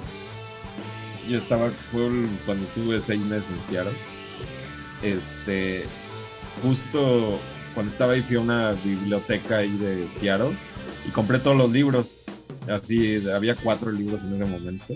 Y fui a comprarlos y el güey de, de la librería donde los compré me dijo, ah, ya, ya eres fan de Game of Thrones. Así como, ay, pinche idiota. Que sale la serie y ya eres fan. Y yo, sí, ya es que quiero leer los libros la chingada. Me dice, ¿has oído a The Sword? Y yo, ¿qué es eso? Me dijo, no, pues el grupo que can- toca canciones de, relacionadas con esta serie. Dije, "Ah, no mames. Y luego me dijo, no, escúchalos, están bien chingones. Entonces así llegué a mi casa y me puse a escuchar el... tenían en ese tiempo, bueno, acaban de sacar el Warp Ri- Warp Raider- Riders, el tercero, pero tenían los dos primeros que sí eran totalmente eh, como medievales, como dices, pero medievales en la onda de Game of Thrones. El güey, ya después leí que este güey, el, el vocalista, se llama este eh, John D. Cronis. Cronis, Cronis.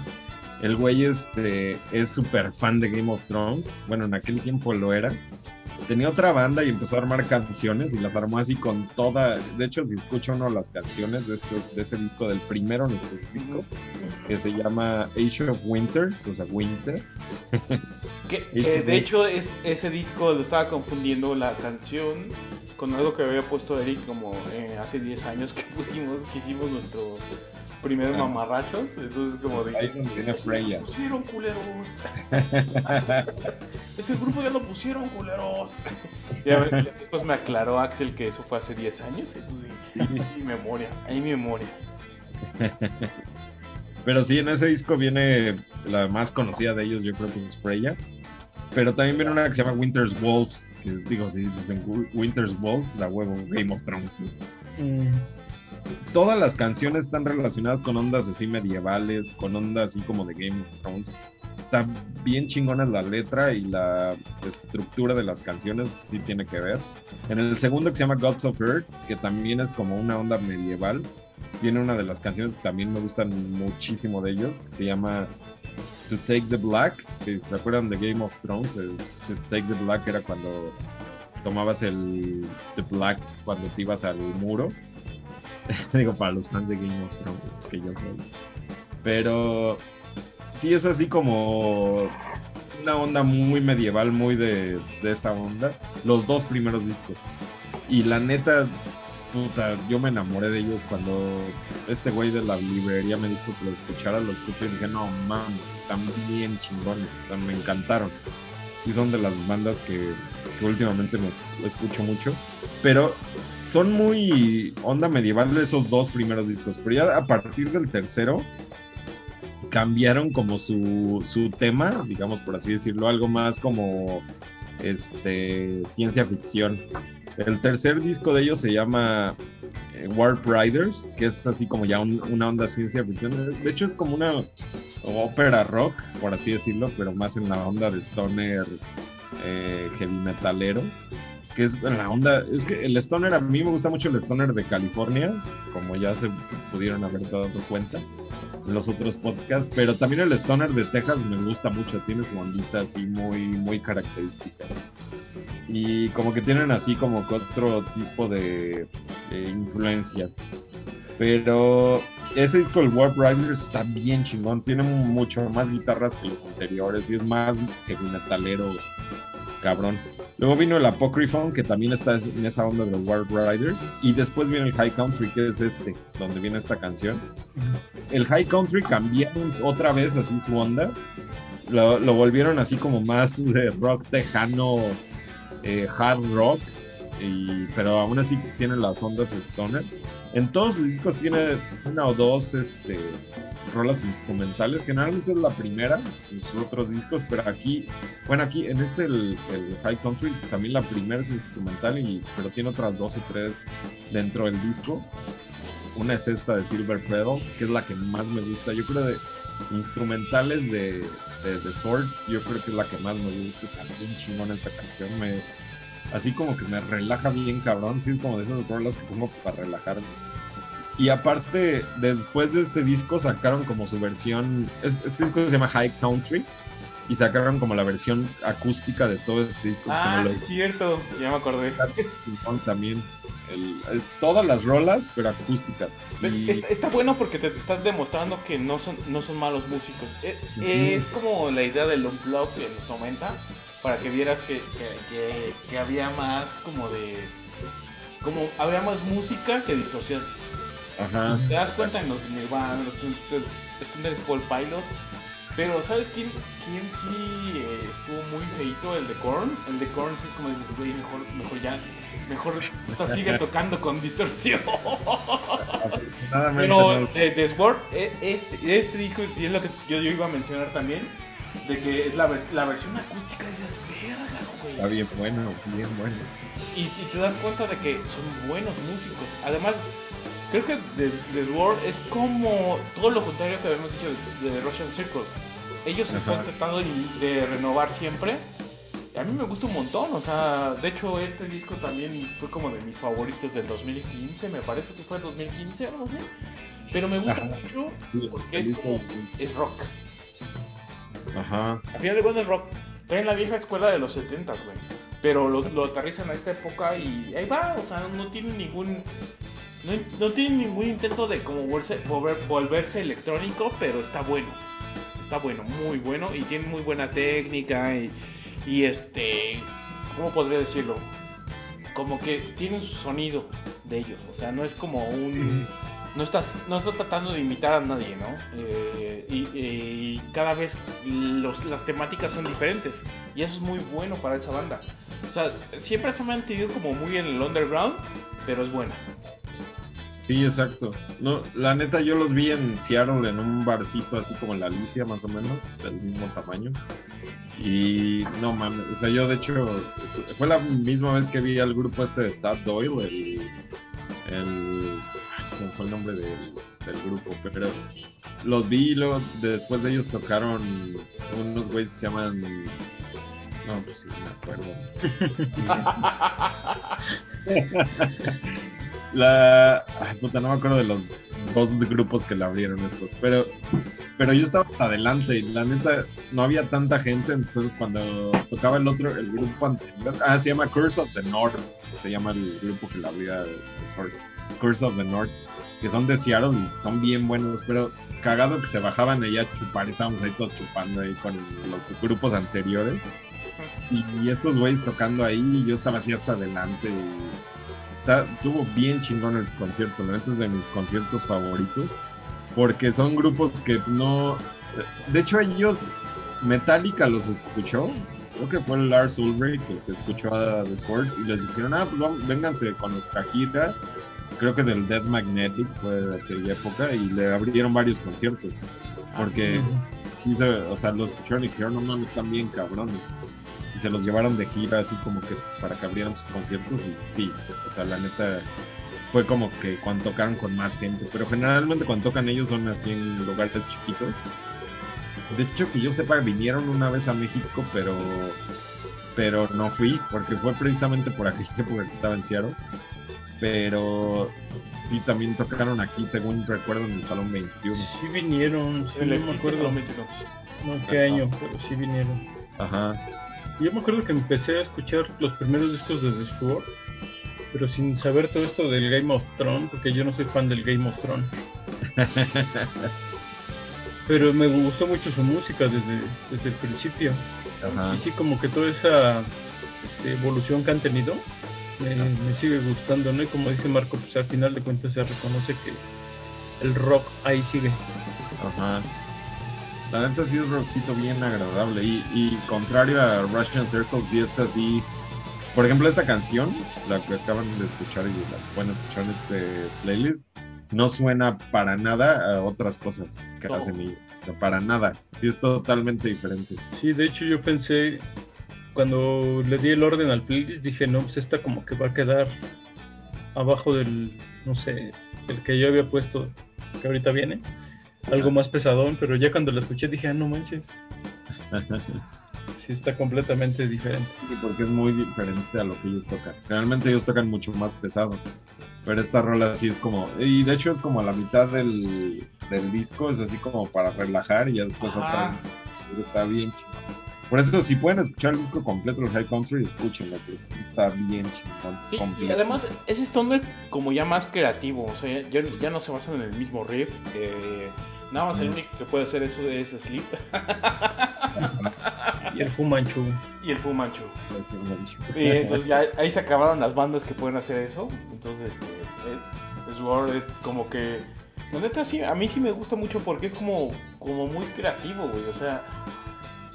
Y como dice Axel, o sea, hoy es un disco, hoy es otro disco y de repente dices, no es, la- no es la misma banda, güey. Pero luego ves, la- ves el line-up o el. Como person, penal, como cuando, cuando ves en Wikipedia es como el personal, este, eh, bueno, los que tocaron, ¿no? Eh, Ajá, sí, el- ahorita. este, y, y de repente ves que son los mismos, Ajá. son versátiles Sí, y está bueno. ¿Sabes que tengo, tengo un como una buena estima de, de, de las bandas que, que son de Austin? Porque Ajá. son creativas, güey. Está Spoon, está, hay un montón de bandas así como de... Es que sabes que Austin es una ciudad de, de Estados Unidos, que es así como el Bueno, yo, yo creo que entre, entre Portland y Seattle es Sí. en Coyoacán. Ajá. Pero Austin es como el, no sé, como la Roma o la Condesa de Estados Unidos, porque es donde hay así como que muchas cosas de arte y muchas cosas de música en, dentro de Explosion of the Sky es de, es de Austin. Ajá, sí, de hecho, yo creo que sí tienen al final mucho. También en mi, en mi playlist de que armé yo solo, voy a hablar de Daniel Johnston, que el güey Ah, no, es de. Austin, pero. No hablemos ahorita de él, pero no mames. Oh, qué bonito, qué bonito. Exacto, entonces, pues sí, es una ciudad que la neta sí tiene arte, pero así escurriéndose por todos lados. No, y además como que todos se inspiran unos a los otros, güey. y Está bien chido porque son un chingo de géneros. Yo creo que también influye mucho porque es una zona desértica, ¿no? Y no hay nada que hacer. Sí, exacto. De hecho, yo, yo siempre he tenido ganas de ir al South by Southwest y- o al... Y South by South es como de. Es el festival mamalón. O sea, ya Ajá. de, ya, ya, ya de, de este. Como, como dijéramos nosotros, de. Este. De Snob, güey. Como es como sí, de porque Snob, aparte güey. dura como tres semanas. Hay un chingo de cosas que hacer. Entonces está, es así el, el festival, así mamalón, como dices. Sí, o sea, sí. Bueno, aunque me ha costado trabajo como, como agarrar ese ese apodo de Snow, pero es como de, bueno, no, güey, no, no es, no es, no es tan así, güey. Pero es que Ajá. sí está bien chido ese festival. Sí es, es muy, muy, muy mamoncillo, güey, pero no mames, hay cosas bien hermosas ahí. Y Sí, cuando la- al- alguna banda sale en su- su- ese pinche festival, es como de, güey, traen, traen algo, traen algo. sí, alguna vez iré al pinche South by Southwest. Es como también de las cosas que tengo que... Tenemos De hecho, de hecho ahí puedes como encontrar bandas chidas, ¿no? Como cuando empiezas a ver los lineups y "Ver- Ajá. esta banda, esta banda, esta banda, es como... De hecho, la, la, la promesa es que armemos un mamarrachos desde el pinche Austin el año que entra. estaría chingón. Va. Va, me rifo. Bueno, este, acabamos ya con, con The Sword. ¿Quién, quién sigue? ¿Sigo yo? ¿Eh? ¿Sigo yo? Sí, ¿no? Sí. Sí, Sigo yo. Bueno, pues este, vamos a darle con, con lo que sigue. Ah, Eh, sí. Voy a ponerlo yo y ya ahorita comentamos. Va, va, va.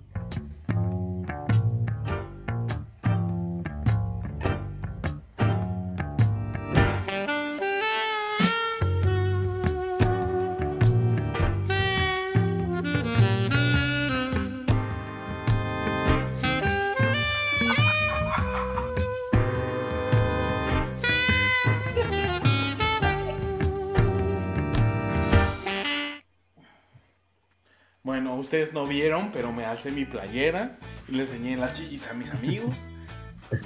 Por lo sensual de la música, que son los, los lizards. Perdón, amigos, me, me ganó el impulso.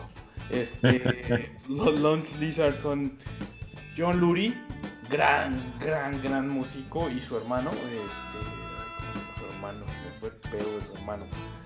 Eh, bueno, son los hermanos Lurie más, músicos, ¿no? La, cuestión de los Lone Lizards es que eh, traen como un jazz de blancos, de blancos que suena como a negros. Eh, son muy amantes de la música, de hecho, este John Lurie hizo como los primeros como cuatro soundtracks de, de Jim Jarmusch, pero este pues de repente le cayó una, una enfermedad a John Lurie y ha estado batallando con ella. Por eso es que ya como que no lo hemos visto tan tan seguido. Este, finales de los 90 se la dia- diagnosticaron y pues con los este, Long Lizard tiene cuatro discos. Este disco es el primerito y la canción se llama. Denme un segundo. Es Long Lizards y la canción se llama Harlem Nocturne. Que mm, rememora un poco como, como el jazz de, de- lo que es Nueva York. Y este, John Lurie y su hermano sacaron este, este grupo Tiene cuatro discos. Eh, El primero es Launch Lizards, No Pain for Cakes, Voice of Chunk. Mi favorito es el Voice of Chunk, pero me pareció más ideal poner esta canción porque es- me gusta un chingo, un chingo. Y el último es Queen of, Earth. El problema es que le cayó una enfermedad muy rara a John Lurie. Y este pues dejó de hacer música. Pero ahora John Lurie hace un este como que se re- recupera un poquito no y este ahorita está haciendo eh, un como cómo decirlo como un un show de televisión donde pinta. Así, así como este, cómo decirlo como Bob Ross ¿A poco? Es, no sabe. Eh, lo acabo de estrenar este año, está cagado. John Lurie sale en Stretch to Paradise, eh, en Stretch to Paradise y en el de...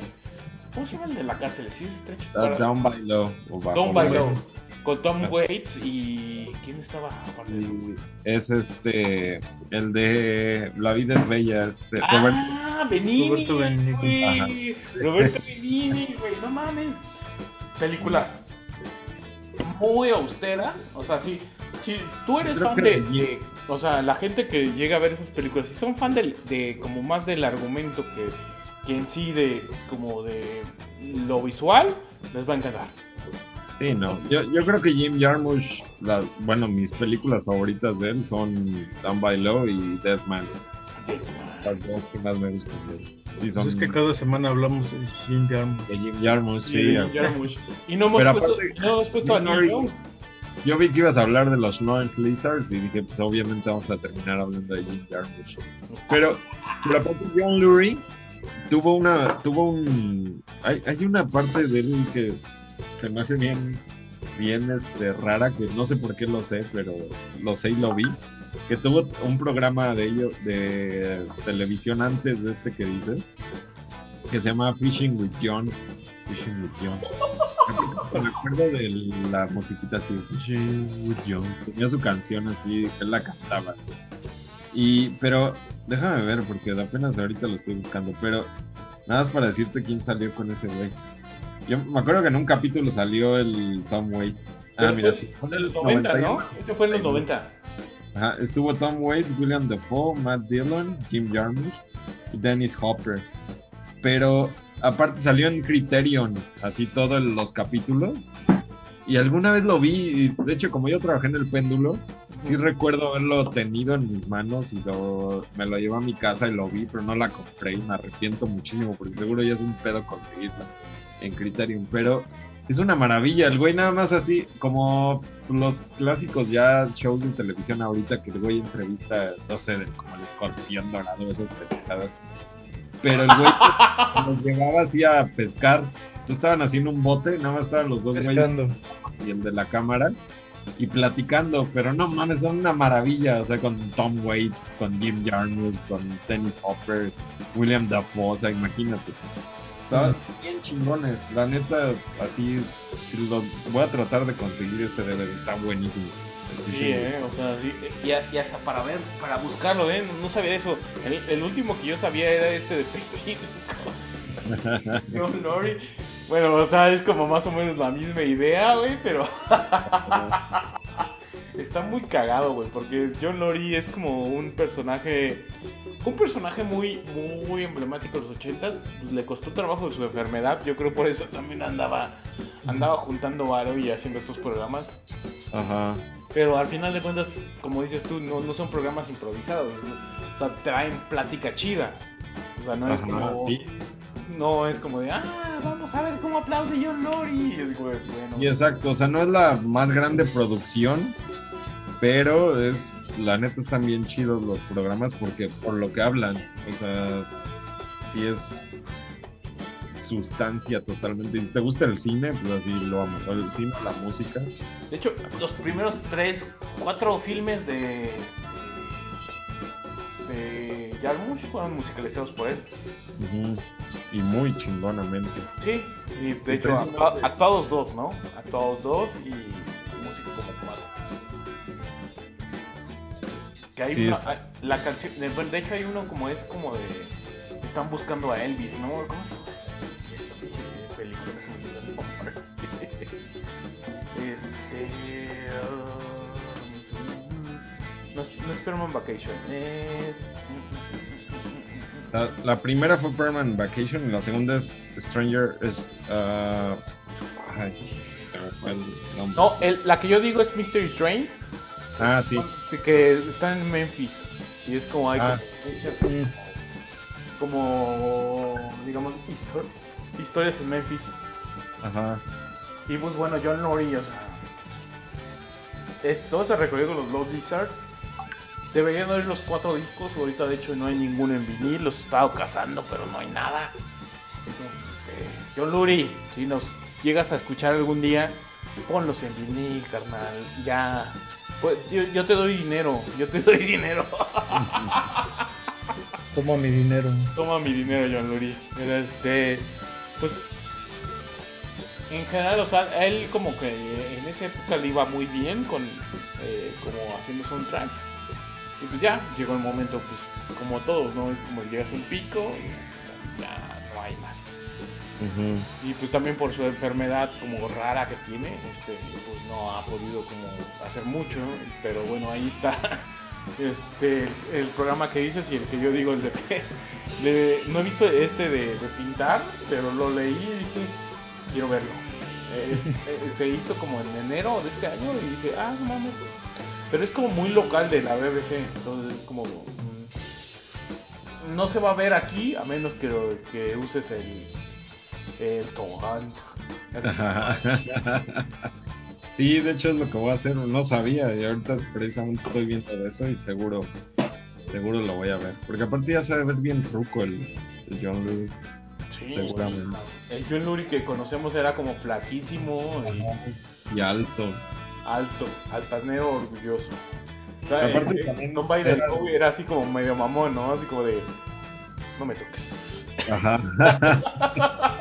Esos güeyes que sabes que te, la- te le acercas, te va a decir así como. No me toques. Ajá. Yo tengo esa idea, o sea, cuando llega a ver a John Lurie, ¿cómo está señor John Lurie? Pero así de lejos, güey.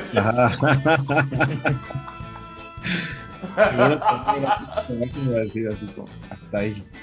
Me da así, fácilmente me puede decir, me das asco.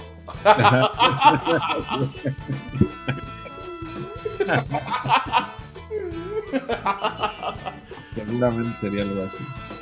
Sí, probablemente, pero bueno, este, hasta aquí con los Lizards. Eh, escúchenlos, están muy, están muy, este, están muy buenos. En general, creo que nunca cantan. De hecho, nunca cantan. Es- todo es música y está bien disfrutable. Pero Ajá. Sí, aunque tiene muy chida voz el John Lurie, pero no. quién No sabe sé. qué pedo. Pero bueno, hasta aquí con los Lost Lizards. Eh, creo que seguimos con La chida. la chida de Udave. Pues bueno, ahí va. Eh, ahorita la pongo y después Eric la presenta.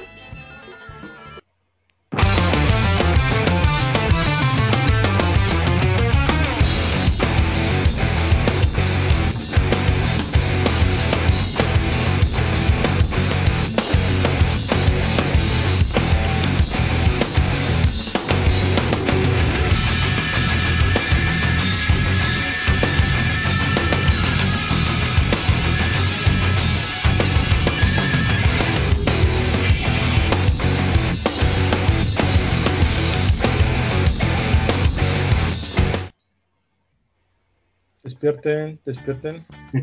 Esto no tuvo necesidad de adelantarle porque de, de- de principio es un madrazo. Es un madrazo en la Madrazo, cara. sí. Está bien chida. ¿eh? No, no conocía esto, Eric. Gracias, gracias. Fíjate que me acordé de esta banda por buscando en mis discos viejos. Ajá. Por ahí tengo este disco justamente. Y desde cuándo quería poner algo de ellos porque yo creo que es una banda que les va a gustar mucho, sobre todo los dos discos anteriores a este. Pues es una banda de, de bueno, es una banda de Nueva York, se llama Candiria, pero hacen una mezcla de muchas cosas, ¿no? De hardcore, de jazz y de rap. Entonces es una mezcla como que muy muy extraña. Sobre todo los, los dos discos anteriores a este, este, este disco que escogí es, bueno, la canción se llama The Rutherford Experiment. Es de un disco de 1900, digo, del 2004, igual que el otro disco que escogí de, de Cabezas de Cera. también es un disco del 2004. Este disco se llama What Doesn't Kill You. Pero les comentaba los dos primeros que son del 99 The Process of Self-Development y del 2001 que se llama 300% Density. Esos dos discos yo creo que échenles un, una escuchada porque sí se ve mucho más la, el cambio casi como de hardcore, jazz, rap es mucho más marcado. Ah, Esta es una banda de Nueva York que se formaron en los 90, en el 92. Su primer disco salió en el 95. Y bueno, la peculiaridad de este disco es su, ¿qué será? Uno, dos, su quinto disco, que como les comentaba se llama What Doesn't Kill You, es que justamente durante la gira de su disco anterior ellos andaban en su de gira en su camioneta pero en el trayecto no sé hacia dónde iban los alcanza un tráiler y los golpea por atrás su camioneta vuelca y da muchas vueltas todos salen volando todos fueron hospitalizados y si se fijan la portada de este disco es una camioneta destrozada sí, Ah. de hecho, eh, me es justamente la camioneta donde, donde iban de gira y los chocaron. Eso fue entonces en el 2002, me parece. Sí, creo que sí, 2002. Cuando tuvieron este accidente. Estuvieron hospitalizados mucho tiempo. La recuperación también de todos los golpes y lesiones que tuvieron fue muy lenta pero para 2004 pudieron reunirse y sacar este disco. Que curiosamente, como les decía, también es como un cambio a lo que habían hecho en sus discos anteriores. En este como que ya lo toman como más a la ligera y como que fue un momento más reflexivo, imagínate después de este accidente que casi los mata. Tuvieron este como que momento de reflexión, un poco más calmado, a lo mejor sin menos, digo, con menos este menos orientado a la parte hardcore jazz que los había caracterizado, pero también como que dando un cambio para no estancarse, ¿no? Y es un disco que me gusta mucho. Y, y los discos, los dos discos anteriores a este también están, están muy buenos. Está bien chida la, o sea, es como muy un lugar común, pero el, el nombre del disco es What, what do, do, What doesn't kill you. Ajá, make you stronger. Lo, eh, lo que no te mata te hace más fuerte, ¿no? O sea, es como de. ah. Sí, Sí, sí, o sea, sí. O sea, después de que me estás contando la historia, ya, ya no lo caigo, ya no lo, lo ubico en un lugar común porque, güey, o sea. cualquiera que está- real, real. Ajá. Cualquiera que está en un este accidente automovilístico, o sea, la verdad agradeces de que no te hayas muerto, güey. Este, a mí, yo, yo cuando era morro y mi papá le chocaron, lo máximo fue como un dolor en el cuello, ¿no? Porque decía, papá, ¿qué onda? Y ¡pum! nos chocaron. Se rompieron los vidrios de atrás. Fue como muy espectacular y digo, "Ay, papá". Y ya, este, fue lo, uni- lo máximo, pero también como que quedas como la estigma de en cualquier momento va a venir un pendejo y te va a chocar por atrás. Sí, sí, sí. Está Sí. cabrón. No, y a raíz de este accidente, como que la alineación empezó a cambiar, muchos se salieron de la banda, otros tomaron un tiempo como de descanso y después regresaron. Justamente porque físicamente y yo creo que también psicológicamente pues te güey. No, y eso pasa mucho cuando con bandas que, que tienen ese tipo de cosas, ¿no? Como hablábamos de, de Skinner. es- Skinner, Skinner, ajá. Skinner Skinner. también les pasó, digo en avión, pero les pasó. Y, y también a Metallica cuando se murió Clifford. Sí, está cabrón. Ahí se murió el verdadero Metallica. ¿No te ha tocado que te digan? Ahí se murió el verdadero Metallica, güey.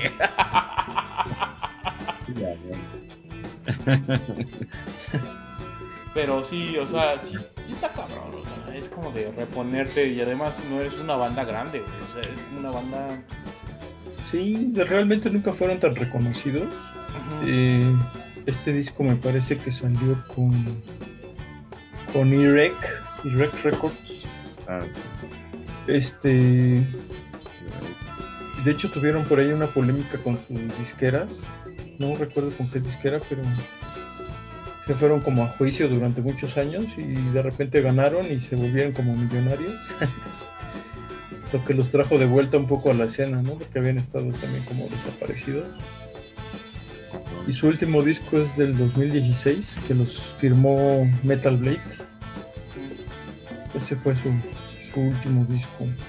Creo que es una banda como que muy interesante. Sí, la- por, por lo que mencionas, yo la verdad no los he oído, oí este disco y era como, se me hizo más algo, eh, como rock, pero si me dices que los anteriores son como, como jazz y hardcore, ya, son míos, güey. Los voy a oír, los voy a oír. Hay, una, hay canciones que son como meramente rapeadas. ¿En serio? Con, Ah, ajá, y como no, con güey. otro con otro este fondo musical. Y también hay otras que son más como yaceadas. Entonces es una mezcla como muy, muy rara. Está bastante buena. Sí suena súper interesante para darle una oída chida. Y está- estuvo muy chido porque cuando lo oí dije, no mames, ahora sí, ahora, ahora sí es como de, güey, no mames, eso no lo conocía. Y está chingón, güey, porque no es como, pues luego a veces uno dice, nah, ya conozco todo lo que, lo que hay en el mundo y es como, estás equivocado, siempre vas a estar equivocado, güey. Porque nunca vas a oír toda la música del mundo y está chido, y, y me pareció muy buena. O sea, cuando lo oí, o dije, ah, pinche, dije, A menos de que seas Peter Gabriel. a menos ajá, y- ajá, exacto. Y de- Yo creo que yo los conocí a principios de los 2000 y fue justo esa mezcla de jazz con hardcore que me así como que dije no manches esto está súper loco que yo creo que hasta yo mismo en, el- en su momento como que dije no esto está como de locos no no le di tanto valor como ahora no Que Así, dices, renuncio no manches estaba bien chido eso no es metal eso no es metal Eso es non metal, ajá, exacto. Como en, en algún momento nos tocó con el eh, Dillinger Escape Planning. eh, Exacto. Ya, Ajá. está así como de, güey, no mames, ¿qué es esto? hay otra banda muy buena que se llama ah pues Glass Joe Ah, también. Sí, que también son muy parecidos sí en esa onda Ya, bueno. De hecho, Se, agradece todo ese tipo de música. sí, exacto. Y también... De lo, de lo clásico. Exacto, sí, está muy chingón. ¿Sabes qué? La última vez escuché al grupo de hardcore, ¿cómo se llama? Converge. No, mi mamá. Converse. Me suena, pero no, no lo vi. Sí, es como un poquito como de Locust, un. Ah. Bueno, ya, ya vamos, ya vamos al momento. Hablando de Locust, que son de Ipecac. Eh, Pecac, Ajá. así es Llegó el momento, amigos. amigos el momento ha llegado El momento. El momento. Y además, está bien chida esta canción. Ya la hemos tenido como, como que le había puesto a Axel y en un. Como un Ajá, esquema. pero la Ah, sí, ¿verdad? Yo tenía la duda de esta canción. Yo dije, ¿no, ¿qué no ya la habíamos puesto? No, pero Axel la había puesto y la había quitado. la. Cierto, cierto. Sí, la cambié. Y la cambió. Pero bueno, vamos con esto y ahorita comentamos.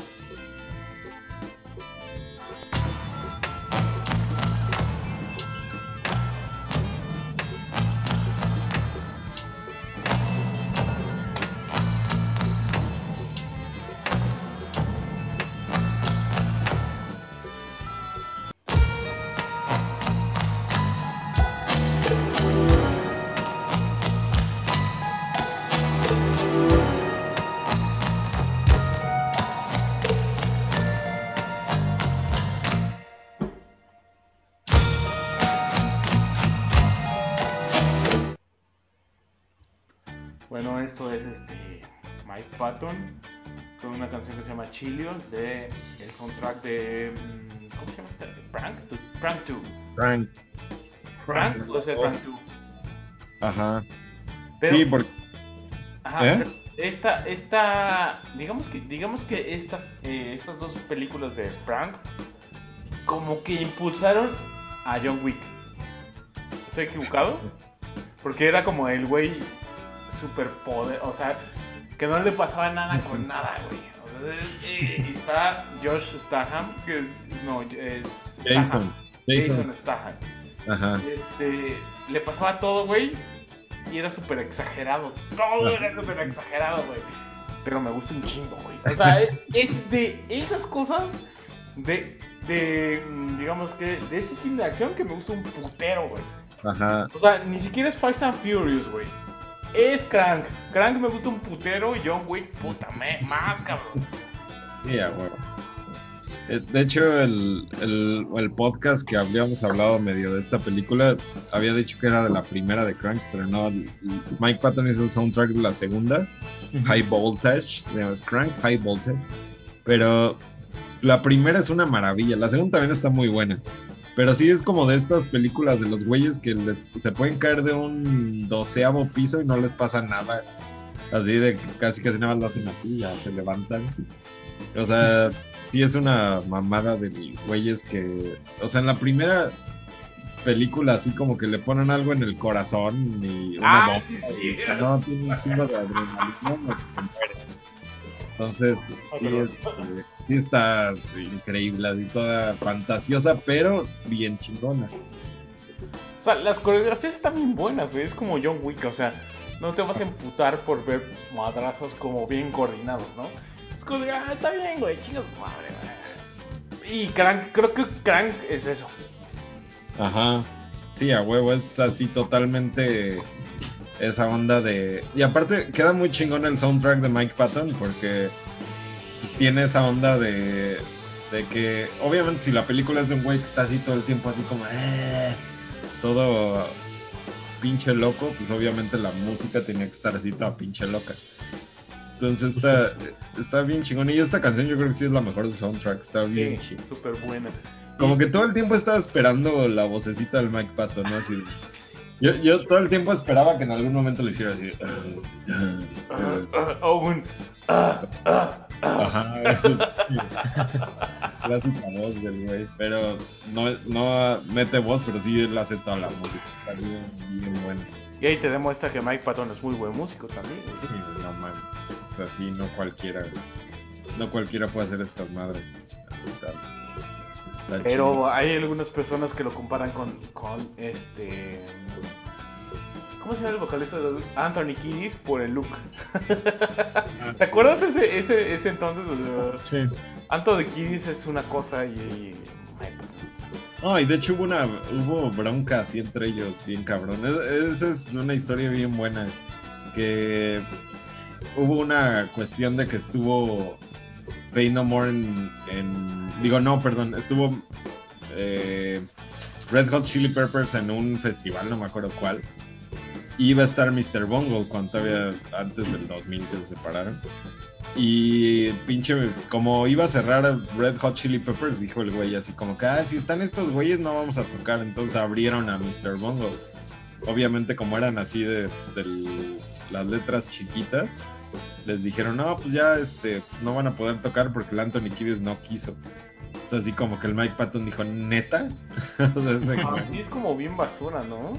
Y entonces eh, está bien chido porque ese, en esa fecha que iban a hacer ese pedo, iba a ser Halloween cercano, entonces hicieron como un concierto y tocaron, eh, búsquenlo en YouTube, así pónganle Mr. Bungle Red Hot Chili Peppers. Hay un este un video del toquín donde tocan rolas de un pedacitos de rolas de Red Hot Chili ¿En Peppers. serio? Ajá. Ajá, Mr. Bungle. Y el pinche Mike Patton así se la pasa imitando al Anthony Kiddis haciéndola. Está cagadísimo. Y tocan rolas de, de Red Hot Chili Peppers pedacitos, pero así imitándolos así exageradamente. Y el Creo que sí pinche lo he visto.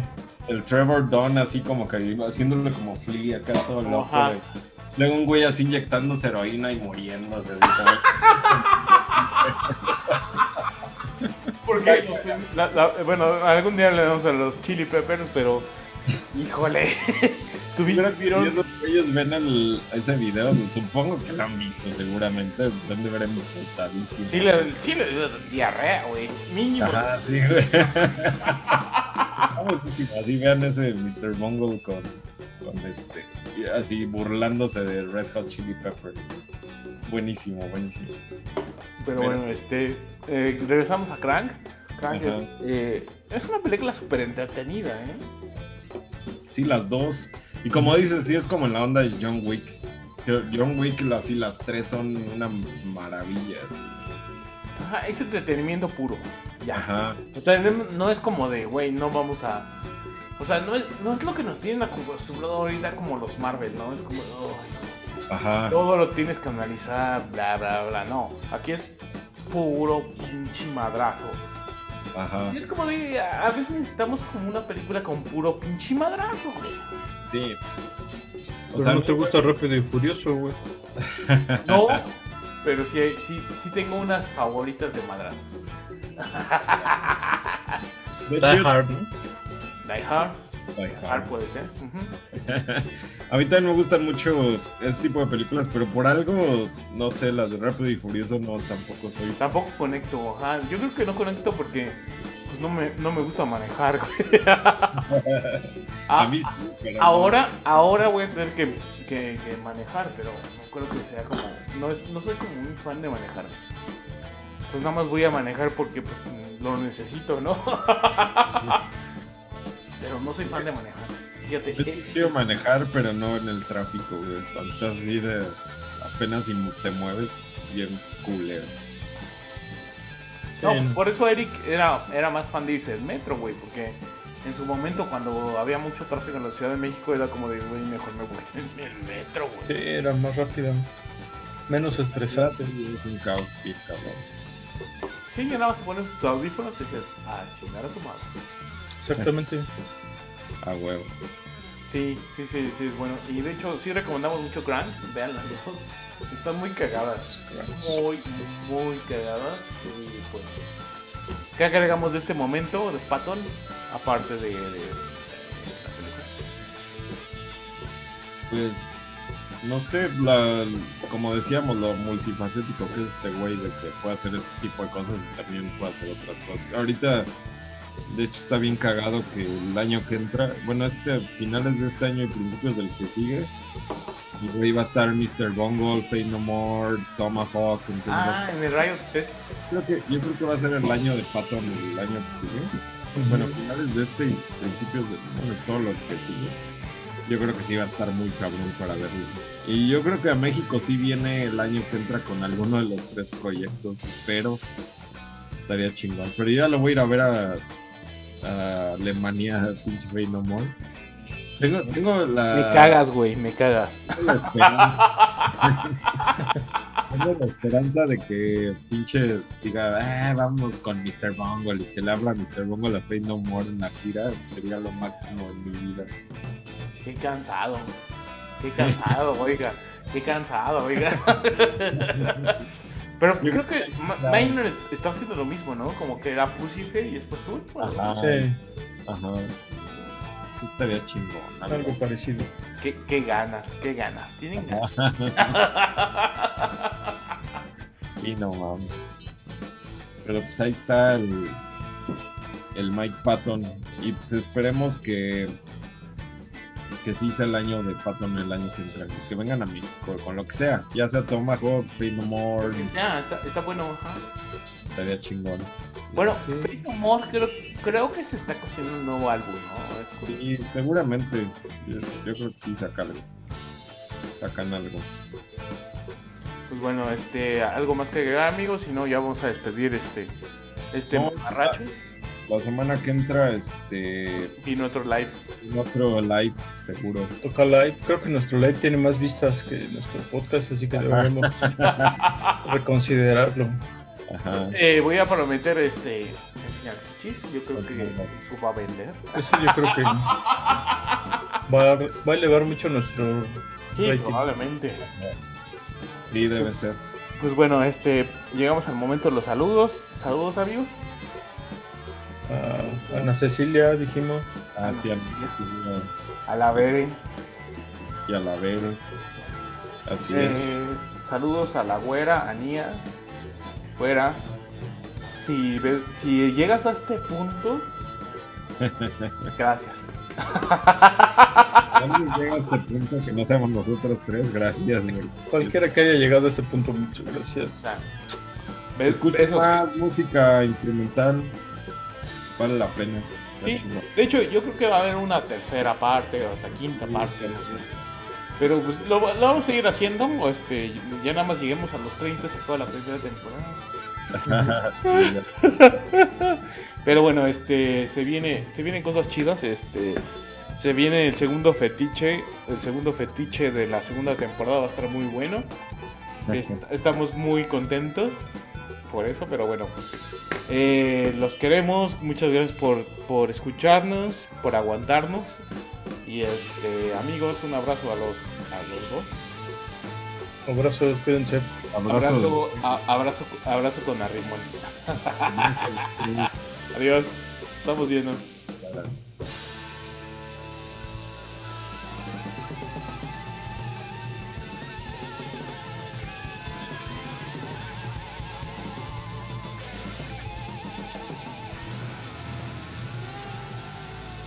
Mama.